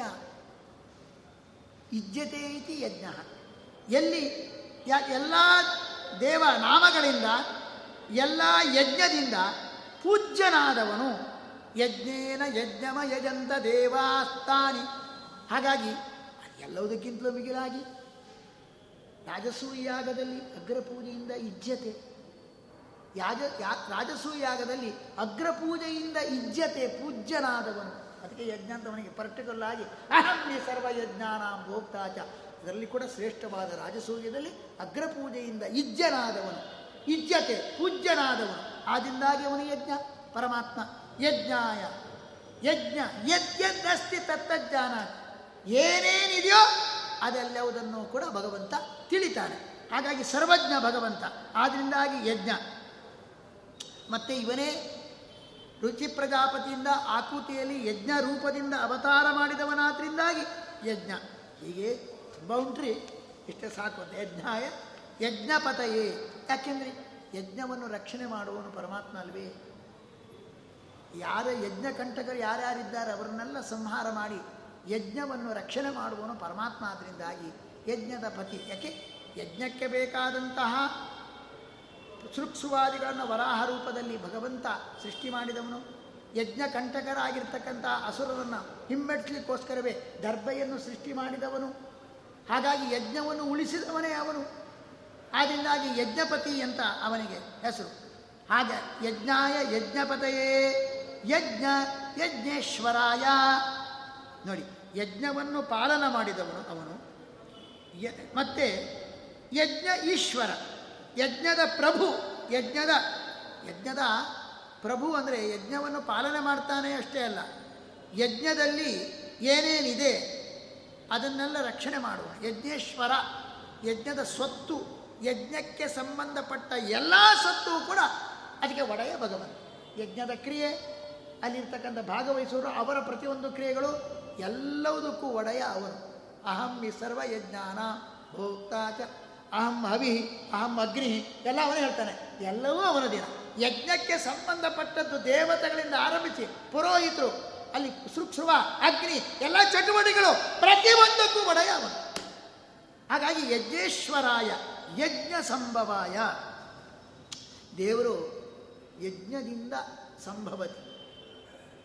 ಯಾಕೆ ಗೊತ್ತುಂಟ? ಯಜ್ಞ ಮಾಡಿದರೆ ಅವನು ಸಂಭವತಿ. ಹೇಗೆ ಯಜ್ಞ ಯಜ್ಞ ಸಂಭವ? ಬ್ರಹ್ಮದೇವರು ಬದರಿಯಲ್ಲಿ ಏನು ಮಾಡಿದರು? ಯಜ್ಞ ಮಾಡಿದರು, ವಸುಧಾರೆಯಲ್ಲಿ. ಸತ್ರೇ ಮಮಾಸ ಭಗವಾನ್ ಹಯಶೀರ್ಷ ಏಷ ಆವಾಗ ಆ ಯಜ್ಞದಲ್ಲಿ ಆರಾಧನೆ ಮಾಡಿದಾಗ ಭಗವಂತ ಸಂಭವ, ಪ್ರಾದುರ್ಭೂತನಾದ ಹಯಗ್ರೀವ ರೂಪದಿಂದ. ಹಾಗೆ ಇವರು ಮಾಡಿದರು. ಯಾರು? ನಾವಿರಾಜ ಯಜ್ಞದಲ್ಲಿ ಭಗವಂತ ನನಗೆ, ಭಗವಂತನಿಗೆ ಸಮಾನವಾದ ಮಗು ಬೇಕು ಅಂತ ಋಷಿಗಳ ಮಾಧ್ಯಮದಿಂದ ಯಜ್ಞ ಮಾಡಿದಾಗ ಅವರ ಅದನ್ನು ಮುಂದಿಗಿಟ್ಕೊಂಡು, ಅಲ್ಲಿ ನಾಭಿರಾಜನ ಯಜ್ಞದಲ್ಲಿ ಭಗವಂತ ಆಹುತಿಯನ್ನು ಸ್ವೀಕಾರ ಮಾಡಲಿಕ್ಕೆ ಪ್ರಾದುರ್ಭೂತನಾದ. ಹಾಗಾಗಿ ಭಗವಂತ ಯಜ್ಞದಿಂದ ಸರಿಯಾದ ಯಜ್ಞದಿಂದ ಭಗವಂತ ನಮಗೆ ಪ್ರಾದುರ್ಭೂತನಾಗ್ತಾನೆ, ಅನುಗ್ರಹ ಮಾಡ್ತಾನೆ ಎಂಬ ಅರ್ಥದಲ್ಲಿ ಯಜ್ಞಾಯ ಸಂಭವತಿ. ಮತ್ತೆ ಯಜ್ಞ ಉಳ್ಲಿಕ್ಕೋಸ್ಕರವೇ ಲೋಕದಲ್ಲಿ ಅವತಾರ ಮಾಡ್ತಾನೆ. ಅದು ಒಂದು ಅರ್ಥ. ಯಜ್ಞ ಸಂಭವಾಯ. ಅದ ನಂತರ ಯಜ್ಞೇಶ್ವರಾಯ, ಯಜ್ಞ ಸಂಭವಾಯ. ಅದ ನಂತರ ಏನು? ಯಜ್ಞ ಪತಿ ಆಯಿತು ಯಜ್ಞೇಶ್ವರ ಆಯಿತು ಯಜ್ಞ ಸಂಭವ ಆಯಿತು ಶ್ರೀ ಗೋವಿಂದಾಯ ನಮ. ಯಥಾಪೂರ್ವಂ ಅನ್ವಯ ಅಲ್ಲಿಗೆ ಅರ್ಥ ಹೇಳುವ ಅಗತ್ಯ ಇಲ್ಲ. ಹಾಗೆ ಹೇಳಿ ಆಗಿದೆ ಅದರ ಮುಂದೆ ಮರುದಿವಸ ಅಲ್ಲಿ ಇನ್ನೊಂದುಂಟು. ಇದು ಹೇಳುವಾಗ, ಪೂಜೆ ಮಾಡುವಾಗ ಹೇಳಬೇಕು ಅಂತ ಹೇಳಿದ್ದಾರೆ ಆಚಾರ್ಯರು. ಅದರ ನಂತರ ಮುಂದೆ ಎಲ್ಲಿ ಹೇಳಿ, ಇನ್ನೊಂದು ಯಾವ ಮಂತ್ರ? ಕೃಷ್ಣಂಚ ಬಲಭದ್ರಂಚ ವಸುದೇವಂಚ ದೇವಕೀ, ನನ್ ಅಶೋತ್ ನಂದಗೋಪಂ ಯಶೋಧಾಂಚ ಸುಭದ್ರಾಂ ತತ್ರ ಪೂಜೆಯೇತ್ ಅಂತ ಕೃಷ್ಣ, ಬಲಭದ್ರ, ವಸುದೇವ, ದೇವಕಿ ನಂದಗೋಪ ಯಶೋಧ ಸುಭದ್ರ. ನೋಡಿ, ಈ ಸು ಸುಭದ್ರ. ರಾಮದೇವರನ್ನು, ರಾಮದೇವರ ಹೆಂಡತಿಯಾದ ಸೀತೆಯನ್ನು ಅವಳು ಯಾರವಳು? ತ್ರಿಜಟ ಎನ್ನುವಳು ರಾಕ್ಷಸಿ. ಬೇರೆಯವರೆಲ್ಲ ಕೆಟ್ಟ ಕೆಟ್ಟ ಕೆಲಸ ಮಾಡೋರು ಕೆ, ಒಳ್ಳೆ ಕೆಲಸ ಮಾಡಲಿಕ್ಕೆ ಅವಕಾಶವೇ ಇಲ್ಲ. ಸೀತೆಯನ್ನು ಹೆದರಿಸ್ಬೇಕು, ಗದರಿಸಬೇಕು. ಆ ಕಾರ್ಯದಲ್ಲೇ ನಿಯೋಜನೆ ಮಾಡಿದ್ದಾನೆ ಎಲ್ಲ ರಾಕ್ಷಸನ. ಅವಳಲ್ಲಿ ಇವಳೊಬ್ಳು. ಅವರೆಲ್ಲ ಎದ್ವಾ ತದ್ವಾ ಗದರಿಸಿ ಬೆದರಿಸಿ ಇವಳೊಬ್ಬಳೇ ಮಾತ್ರ ಅಷ್ಟು ದುರ್ಲಭವಾದ ಕಷ್ಟ ಸಾಧ್ಯವಾದ ಕಾಲದಲ್ಲಿಯೂ ಕೂಡ ಸುಭದ್ ಇವಳು ತ್ರಿಜಟೆ ಸೀತೆಯ ಸೇವೆ ಮಾಡಿದ್ದು ಕಲಿಕಾಲದಲ್ಲಿ ಅದೇ ಹೇಳಿದ್ದು ನಾವು, ಈ ಕಲಿಕಾಲದಲ್ಲಿ ಆಗೋದಾ ಹೋಗೋದಂತ ಹೇಳೋದಲ್ಲ. ಇಷ್ಟು ಕಷ್ಟ ಕಾಲದಲ್ಲಿ ಒಳ್ಳೆ ಧರ್ಮಾಚರಣೆ ಮಾಡಿದರೆ ತ್ರಿಜಟ ಯಾವ ಕಷ್ಟ ಕಾಲದಲ್ಲಿ ಮಾಡಲಿಕ್ಕೆ ಸಾಧ್ಯ ಇಲ್ಲದಂಥ ಕಾಲದಲ್ಲಿ ಸೀತೆಯನ್ನು ಉಪದ್ರವ ಕೊಡಬೇಕು, ಸೀತೆಗೆ ಗದರಿಸ್ಬೇಕು, ಬದರಿಸ್ಬೇಕು. ನಿತ್ಯ ಸೇವೆ ಮಾಡಿಲ್ಲಂತೆ. ಅದರ ಫಲ ಅಂಥ ದುರ್ಲಭವಾದ ಸೇವೆ ಮಾಡಿದ್ದಕ್ಕೆ ಭಗವಂತ ಏನು ಮಾಡಿದ? ಸೀತೆಯನ್ನು ಸೇವೆ ಮಾಡಿದ್ದಕ್ಕೆ ಸೀತೆಯ ರುಕ್ಮಿಣಿಯಾದಾಗ ಸೀತೆಯ ನಾದಿನಿಯಾಗುವ ಭಾಗ್ಯ ಬಂತು. ಪರಮಾತ್ಮ ತ, ಎಷ್ಟು ಹತ್ತಿರ ಸೇರಿಸ್ಕೊಂಡ ತನ್ನ ತಂಗಿಯನ್ನಾಗಿ ಮಾಡಿಕೊಂಡು ಅನುಗ್ರಹ ಮಾಡಿದ. ಹಾಗಾಗಿ ಇಷ್ಟು ಕಷ್ಟ ಕಾಲದಲ್ಲಿ ಅವಳು ನಾನು ಸೇವೆ, ನನ್ನ ಹೆಂಡತಿ ಸೇವೆ ಮಾಡಿದ್ದಾಳೆ ಅಂತ ಹೇಳ್ಕೊಂಡು ನನ್ನ ಬರ್ತ್ಡೇ ದಿವಸ ಇವಳಿಗೂ ಒಂದು ಸೇವೆ ಆಗಲಿ ಅಂತ ತಂಗಿಯನ್ನಾಗಿ ಮಾಡಿಕೊಂಡು ಅವಳಿಗೂ ಒಂದು ಅರ್ಘ್ಯ ಜಲ ಬರುವಂತೆ ಮಾಡಿಬಿಟ್ನಲ್ಲ. ನ ದೇವತೋಷಣಂ, ನ ದೇವಿ ತೋಷಣಂ ವೃಥ. ದೇವದೇವಿಯರನ್ನ ತಾರತಮ್ಯ ಜ್ಞಾನಪೂರ್ವಕವಾಗಿ ಸೇವೆ ಮಾಡಿದರೆ ಅದು ವ್ಯರ್ಥವಾಗುವುದಿಲ್ಲ ಅಂದಕ್ಕೆ ಅವಳಿಗೂ ಒಂದು ಅರ್ಗೆ ಜಲ ಅದೇ ಹೇಳಿದ್ದು. ಹಾಗಾಗಿ ಅವಳು ಅವಳನ್ನು ಪೂಜೆ ಅಲ್ಲಿಗೆ ಅರ್ಘ್ಯ ಪ್ರದಾನ ಮಾಡಬೇಕು ಅಂತ ಹೇಳಿದ್ದಾರೆ. ಅದ ನಂತರ ಇಂದ್ರ ಚಂದ್ರನಿಗೆ ಕ್ಷೀರೋದಾರಣವ ಸಂಭೂತ. ಅತ್ರಿ ನೇತ್ರ, ತುಳಸಿ ಕಟ್ಟೆಯಲ್ಲಿ ಕ್ಷೀರಾದರಣ ಸಂಭೂತ. ಅತ್, ತುಳಸಿ ಪೂಜೆ ಮಾಡಿ, ಗ್ರಹಾನಾರ್ಘ್ಯಂ ಶಕಾಂಕೇದಂ ರೋಹಿಣ ಸಹಿತೋರಿ. ರೋ, ಯಾಕೆಂದರೆ ಕುಲ, ಮೂಲ ಪುರುಷ. ಮೂಲ ಪುರುಷ ಚಂದ್ರ ಅಲ್ವಾ? ಅದಕ್ಕೋಸ್ಕರ ರುಕ್ಮಿಣಿ, ರೋಹಿಣಿ ಸಹಿತ ಆದ ಚಂದ್ರನಿಗೆ ಏನು ಮಾಡಬೇಕು? ಶಂಖದಿಂದ ಕ್ಷೀರ ಕ್ಷೀರದಿಂದ ಏನಾಗಬೇಕು ಅರ್ಗೆ ಕೊಡಬೇಕು. ರಗಿಣೆ ಶಶಿನೆ ಚಂದ್ರದೇವಾಯ ಸೋಮದೇವಾಯ ಚೇಂದವೆ ಮೃಗಿಣೆ ಶೀತಬಿಂಬಾಯ ಲೋಕದೀಪಾಯ ದೀಪಿನೇ, ಶೀತ ಬಿಂಬಾಯ ತಾರಕಾಪತೆ ಅಂತ ಹೇಳಿ ಕೊನೆಗೆ ಏನು ಮಾಡಬೇಕು ಅಂದರೆ ಉಪಸಂಹಾರ ಮಾಡುವಾಗ ರಾತ್ರಿ ಕಾಲದಲ್ಲಿ ಒಂದು ಮಂತ್ರ ಇದೆ. ಅದು ಯಾವುದು? ವಿಶ್ವಾಯ. ವಿಶ್ವೇ, ವಿಶ್ವಪತಯೇ, ವಿಶ್ವೇಶ್ವರಾಯ, ವಿಶ್ವಸಂಭವಾಯ. ವಿಶ್ವಸಂಭವಾಯ, ಗೋವಿಂದಾಯ ನಮೋ ನಮಃ ಅಂತ ಅದನ್ನು ಹೇಳಬೇಕು ಅಂತ ಹೇಳಿದ್ದಾರೆ. ಎಲ್ಲ ಸುಲಭ. ವಿಶ್ವಾಯ ಸಮಾಪನೆ ಮಾಡುವಾಗ ಕೃಷ್ಣನ ಅರ್ಘ್ಯತರ ಮಾಡಿ ಚಂದ್ರನಿಗೆ ಅರ್ಘ್ಯ ಕೊಟ್ಟ ನಂತರ ಸಮಾಪನೆ ಮಾಡುವ ಸಂದರ್ಭದಲ್ಲಿ ಉಪಸಂಹಾರ ಮಾಡುವಾಗ ಈ ಮಂತ್ರವನ್ನು ಹೇಳಬೇಕು ಅಂತ ಹೇಳಿದ್ದಾರೆ. ಅದು ಭಗವಂತನನ್ನ, ಅದು ವಿಶ್ವಾಯ, ಭಗವಂತ ವಿಶ್ವ ಪರಿಪೂರ್ಣ. ವಿ ಅಂದರೆ ಗರುಡದಿಂದ ಶ್ರಯತಿ ಟು ಓಶ್ವಿಗತ ಗರುಡ ಗಮನ. ಮತ್ತು ಪರಿಪೂರ್ಣ, ಅಥವಾ ಈ ಜಗತ್ತಿನೊಳಗೆ ಪ್ರವೇಶ ಮಾಡುವುದರಿಂದಾಗಿ ಜೀವ, ಜೀವನೊಳಗೆ ಪ್ರವೇಶ ಮಾಡುವುದರಿಂದಾಗಿ ವಿಶ್ವ, ಪರಮಾತ್ಮ. ವಿಶ್ವಪತಿ, ವಿಶ್ವ ಅಂದರೆ ವಾಯುದೇವರು. ವಾಯುದೇವರಿಗೂ ಪತಿಯಾಗಿದ್ದಾನೆ. ವಾಯುದೇವರನ್ನು ರಕ್ಷಣೆ ಮಾಡುವವನು ಅವನೇ ಅಲ್ವೇ? ಹಾಗಾಗಿ ವಿಶ್ವಪತಿ ಅಂತರ್ಥ. ಅದ ನಂತರ ಭಗವಂತ, ಈ ಜೀವನಿಗೂ ಪತಿ, ಈ ಜಗತ್ತಿಗೂ ಪತಿ, ವಿಶ್ವೇಶ್ವರಾಯ, ವಿಶ್ವಕ್ಕೆ ಈಶ್ವರು ಬಹಳ ಮಂದಿ ಇದ್ದಾರೆ. ರಮಾಬ್ರಹ್ಮಾದಿಗಳು ವಿಶ್ವೇಶ್ ವಿಶ್ವೇಶ್ವರು ಅವರಿಗೂ ವರ ಅವರಿಂದಲೂ ಉತ್ತಮನಾಥರಿಂದಾಗಿ ವಿಶ್ವೇಶ್ವರ ವಿಶ್ವ ಸಂಭವಾಯ ವಿಶ್ವ ಸಂಭವಾಯ ಅಂದರೆ ವಿಶ್ವ, ವಿಶ್ವಾಯ ಸಂಭವತಿ. ಅಥವಾ ವಿಶ್ವೇಶೇ, ವಿಶ್ವೇನ ಸಂಭವತಿ. ವಿಶ್ವ ಅಂದರೆ ವಾಯುದೇವರು. ವಾಯುದೇವರ ಅನುಗ್ರಹ ಇದ್ರೆ ಮಾತ್ರ ಸಂಭವತಿ. ಸಂಭವತಿ ಅಂದರೆ ನಮ್ಮ ಹೃದಯದಲ್ಲಿ ಅವನು ಪ್ರಾದುರ್ಭೂತನಾಗ್ತಾನೆ, ಪ್ರಕಟನಾಗ್ತಾನೆ. ಇಲ್ಲಂದರೆ ಇಲ್ಲ. ಆ ಅಭಿಪ್ರಾಯದಲ್ಲಿ ಹೇಳಬೇಕು, ವಿಶ್ವ ಸಂಭವಾಯ ಶ್ರೀ ಗೋವಿಂದಾಯ ನಮೋ ನಮಃ. ನೋಡಿ, ಇದು ಉಪಸಂಹಾರ ಮಾಡುವಾಗ ಹೇಳಬೇಕಾದದ್ದು. ಕೊನೆಗೆ ಮರುದಿವಸ ಎಲ್ಲ ದಕ್ಷಿಣೆ ಕೊಟ್ಟು ಪಾಲನೆ ಮಾಡಿದ ನಂತರ ಇನ್ನೊಂದು ಮಂತ್ರ ಹೇಳಲಿಕ್ಕಿದೆ ಅಂತ್ರಿ ಹೇಳಿ ಧ್ಯಾನ ಮಂತ್ರ. ಭರ್ಜರಿ ದಾನ ಕೊಡುವಾಗ, ಮರುದಿವಸ ಭರ್ಜರಿಯಾಗಿ ದಾನ ಕೊಡಬೇಕು. ಅಂದರೆ ಒಳ್ಳೆ ಚೆನ್ನಾಗಿ ಹೇಳ್ತಾರೆ. ಬ್ರಾಹ್ಮಣರಿಗೆ ಯಥೇಷ್ಟವಾಗಿ ಭೋಜನ ಮಾಡಿಸಿ ಮರುದಿವಸ. ರಾತ್ರಿ ದಿವಸ ಅಲ್ಲ, ರಾತ್ರಿ ಖಂಡಿತಾಗಿ ಮಾಡಬೇಡಿ. ಉಂಡೆ, ಗಿಂಡೆ ಎಲ್ಲ ಬೇಗನೆ ಒಂಬತ್ತು ಗಂಟೆ ಒಳಗೆಲ್ಲ ಪೂರೈಸಿ ತಿಂದು ಮಲ್ಕೊಂಡ್ಬಿಡ್ತೇವೆ. ಇದು ನಮ್ಮ ಸಂಸ್ಕೃತಿ, ಕೆಲವರಲ್ಲಿ ಇದೆ. ಅಂದರೆ ಕೃಷ್ಣ ಬಂದಾಗ ನಾವೆಲ್ಲ ಮಲ್ಕೊಂಡಿರ್ತೇವೆ. ಕೃಷ್ಣ ಬಂದಾಗ ಯಾರು ಮಲ್ಕೊಳ್ತಾರೋ, ಅವನು ಕೃಷ್ಣ ಬರುತ್ತಿರಲ್ಲ, ಕಂಸನ ಬರುತ್ತಾರೆ ಕೃಷ್ಣಾವತಾರ ಕಾಲದಲ್ಲಿ ಎಲ್ಲ ಕಂಸನ ವೃತ್ತಿ ನಿದ್ರೆ ಹೊರಿತಾ ಇದ್ದಂತೆ ಗೊರಕೆ ಹೊಡೆಯೋರು. ಯಾವಾಗಲೂ ಎಚ್ಚೆತ್ತಿರುವರು. ಕೃಷ್ಣಾವತಾರ ಕಾಲ ನಿದ್ರೆ ಹೊಡೆದ್ರು ಅಂದರೆ ನಾವು ಕೂಡ ಅದೇ ರೀತಿಯಾಗಿ ಉಂಡೆ ಗಿಂಡೆ ಎಲ್ಲ ಮೊದಲು ತಿಂದ್ಕೊಂಡ್ಬಿಟ್ಟು ನಿದ್ರೆ ಹೊಡೆದ್ರೆ ನಾವು ಕೃಷ್ಣನ ಭೃತ್ಯರಾಗುವುದಿಲ್ಲ, ಕಂಸನ ಭೃತ್ಯರಾಗ್ತೀವಿ. ಎಲ್ಲಿ ಬಂತೋ ಗ್ರಾಚಾರ. ಆಚಾರ್ಯ ಹೇಳ್ತಾರೆ, ಮರುದಿವಸ ಮಲ್ಕೊಳ್ಳಿ ಅಂತ ಹೇಳಿದ್ದಾರೆ. ಏಕಾದಶಿ ಅಂತೆ, ಜಾಗರಣ ಮಾಡಬೇಡಿ ಮಾಡುವ ಅಗತ್ಯ ಇಲ್ಲ ಅಂತ ಹೇಳಿದ್ದಾರೆ ಆಚಾರ್ಯರು. ಎಷ್ಟು ಬೇಕೋ, ಮಲ್ಕೊಳ್ಬೋದು. ಯಾಕಂದರೆ ಹನ್ನೊಂದು ಗಂಟೆ, ಹನ್ನೆರಡು ಗಂಟೆ ಆಗಿರುತ್ತೆ, ಸುಸ್ತಾಗಿರುತ್ತೆ. ಉಂಡೆ ಗಿಂಡೆ ಎಲ್ಲ ಮಾಡಬೇಕಲ್ಲ. ಆದರೆ ಎಂದೂ ಕೂಡ ಫಲಾಹಾರ ಮಾಡಬೇಡಿ. ನೀರಿನಲ್ಲಿ ಹೋಮ ಮಾಡಿದಾಗ ಆಯ್ತು. ಏನು ಕ ಏನು ಉಪಯೋಗ ಇಲ್ಲ. ಅಷ್ಟೆಲ್ಲ, ಅಷ್ಟು ಹೊತ್ತರಿಗೆ ಉಪವಾಸ ಇದ್ದು ಎಲ್ಲ ಮಾಡಿದ ನಂತರ ನೀವು ಅದಾದ ನಂತರ ಎಲ್ಲಿಯಾದರೂ ಫಲಾಹಾರ ಮಾಡಿದರೆ ಹೋಯ್ತು. ಆಚಾರ್ಯ ಹೇಳಿದ್ರೆ, ಮಲ್ಕೊಳ್ಳಿ ಅಂತ ಹೇಳ್ತಾರೆ. ಉಂಡ್ರಿ ಅಂತ ಹೇಳಲಿಲ್ಲ. ತಿನ್ರಿ ಅಂತ ಹೇಳಲಿಲ್ಲ. ಆಚಾರ್ಯ ಮಲ್ಕೊಳ್ಳೋದು ಮಲ್ಕೊಳ್ಳೋದಷ್ಟೇ. ಬೆಳಿಗ್ಗೆ ಬೇಗ ಎದ್ದು ಮತ್ತೆ ಉತ್ಸವ ಅಂತೆ ಆರಂಭ. ಅದರ ಬೇರೆ ಬೇರೆ ಆಚರಣೆ ಇದೆ. ನಮ್ಮ ಉಡುಪಿ ಕೃಷ್ಣ ಅಂತ ಕೇಳೋಲ್ಲ ಅವನು ಚಿಕ್ಕ ಕೃಷ್ಣ, ಅವನು ಈ ವ್ಯಾಸರಾಯ ಮಠದಲ್ಲೂ ಹಾಗೆ ನೋಡಬೇಕು, ಅಲ್ವಾ? ಮರುದಿವಸ ಬೇಗ ಆಗತ್ತೆ. ನಮ್ಮ ಪುಟ್ಟ ಕೃಷ್ಣ ಕೇಳೋಲ್ಲ, ಉಡುಪಿ ಕೃಷ್ಣ, ಬೇಗ ಹಾಕು ಅಂತ ಹೇಳ್ತಾನೆ. ನೀವು ತಿಥಿ ಅಂತ ಅಥವಾ ನಕ್ಷತ್ರ ಅಂತ, ಅದೆಲ್ಲ ಕೆಲವು ಸಂಪ್ರದಾಯ ಇರ್ಬೋದು. ನಾನು ಅದನ್ನು ನಿಷೇಧ ಮಾಡಲ್ಲ. ಏಕಾದಶಿ ಒಂದೇ ಆಗಬೇಕು. ನಿಮ್ಮ ಮಠಕ್ಕೆ ತಕ್ಕಂತೆ ಮಾಡಿರಿ ಅಂತ ಹೇಳೋದು ಸರಿಯಲ್ಲ, ನನ್ನ ಅಭಿಪ್ರಾಯ. ಏಕಾದಶಿ ಒಂದೇ.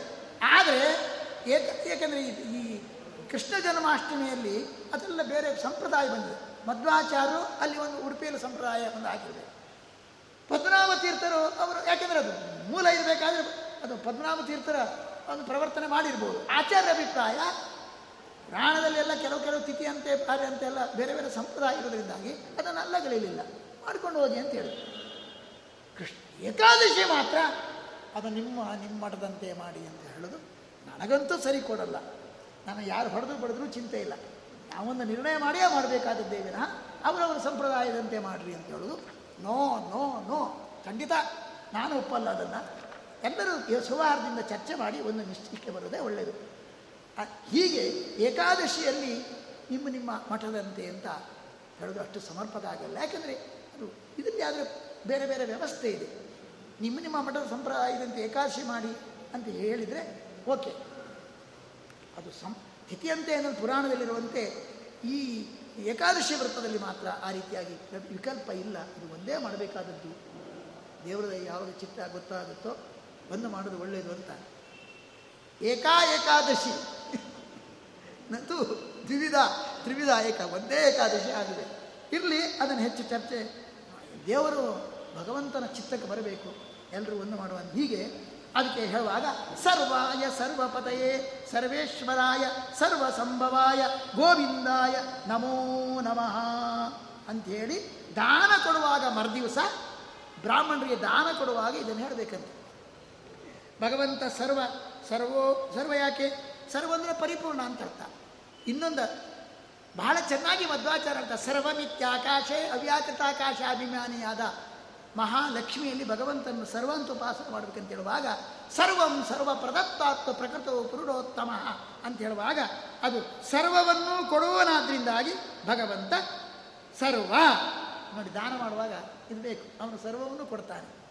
ನಾವು ದಾನ ಮಾಡುವಾಗ ನಮ್ಮ ಯಥಾಯೋಗ್ಯವಾಗಿ, ನಾನು ದಾನ ಮಾಡಬೇಕಂತಿದ್ದೇವೆ ಮರಯ ನಮಗೂ ಸರ್ವಸ್ವವನ್ನು ದಾನ ಮಾಡುವ ಭಾಗ್ಯ ಕೊಡು, ನಮ್ಮ ಯೋಗ್ಯತಾನುಸಾರವಾಗಿ. ನೀನು ಸರ್ವ ಅಲ್ವಾ? ಸರ್ವವನ್ನು ದಾನ ಮಾಡುವನಲ್ವ? ಆ ಅರ್ಥದಲ್ಲಿ ಸರ್ವ. ನನ್ನ ಪರಮಾತ್ಮ ಸರ್ವ, ಪರಿಪೂರ್ಣ. ಸರ್ವತ್ರ ವ್ಯಾಪ್ತನಾದ್ರಿಂದಾಗಿ ಸರ್ವ. ಸರ್ವೇಶನಾದ್ರಿಂದಾಗಿ ಸರ್ವ. ಸರ್ವವನ್ನು ತಿಳಿದವನಾದ್ರಿಂದಾಗಿ ಸರ್ವ. ಸರ್ವಕ್ಕೂ, ಸರ್ವವನ್ನು ಪಾಲನೆ ಮಾಡುವನು ಗೋಪಾಲ ಸರ್ವಪಾಲಕ. ಸರ್ವವನ್ನೂ ಪಾಲನೆ ಮಾಡುವನು ಕೃಷ್ಣಾವತಾರದಲ್ಲಿ ಎಲ್ಲ ಗೋಪಾಲಕನು, ಗೋವುಗಳನ್ನು ಎಲ್ಲವುದನ್ನು ಪ್ರಕೃತಿಯನ್ನು ಎಷ್ಟು ಚೆನ್ನಾಗಿ ಪಾಲನೆ ಕೃಷ್ಣ ಕೃಷ್ಣಾವತಾರ ನಾವು ತಿಳ್ಕೊಳ್ಬೇಕಾದ್ದು. ಭಗವಂತ ಪರಿಸರ ಪ್ರೇಮಿ ಮಾತ್ರ ಅಲ್ಲ, ಪರಿಸರ ರಕ್ಷಕ. ಕೆಲವರು ಪರಿಸರ ಪ್ರೇಮಿಗಳಾಗಿ ಏನು, ಅಬ್ಬಬ್ಬ, ಆ ಸ್ಟೇಟ್ಮೆಂಟ್ ಕೊಡೋದೇನು ಆದರೆ ನಮ್ಮ ಪರಮಾತ್ಮ ಪರಿಸರ ಪ್ರೇಮಿಯಾಗಿ ಇರ್ತಾರೆ ಕೆಲವರು. ಪ್ರೆಸ್ ಕಾನ್ಫರೆನ್ಸ್ ಕರೀತಾರೆ, ಒಂದು ಹೇಳಿಕೆ ಕೊಟ್ಟು ಬಿಡ್ತಾರೆ. ನೋ, ಪರಮಾತ್ಮ ಪರಿಸರ ಪ್ರೇಮಿಯಾದಂತೆ ಪರಿಸರ ರಕ್ಷಕನಾಗಿದ್ದಾನೆ.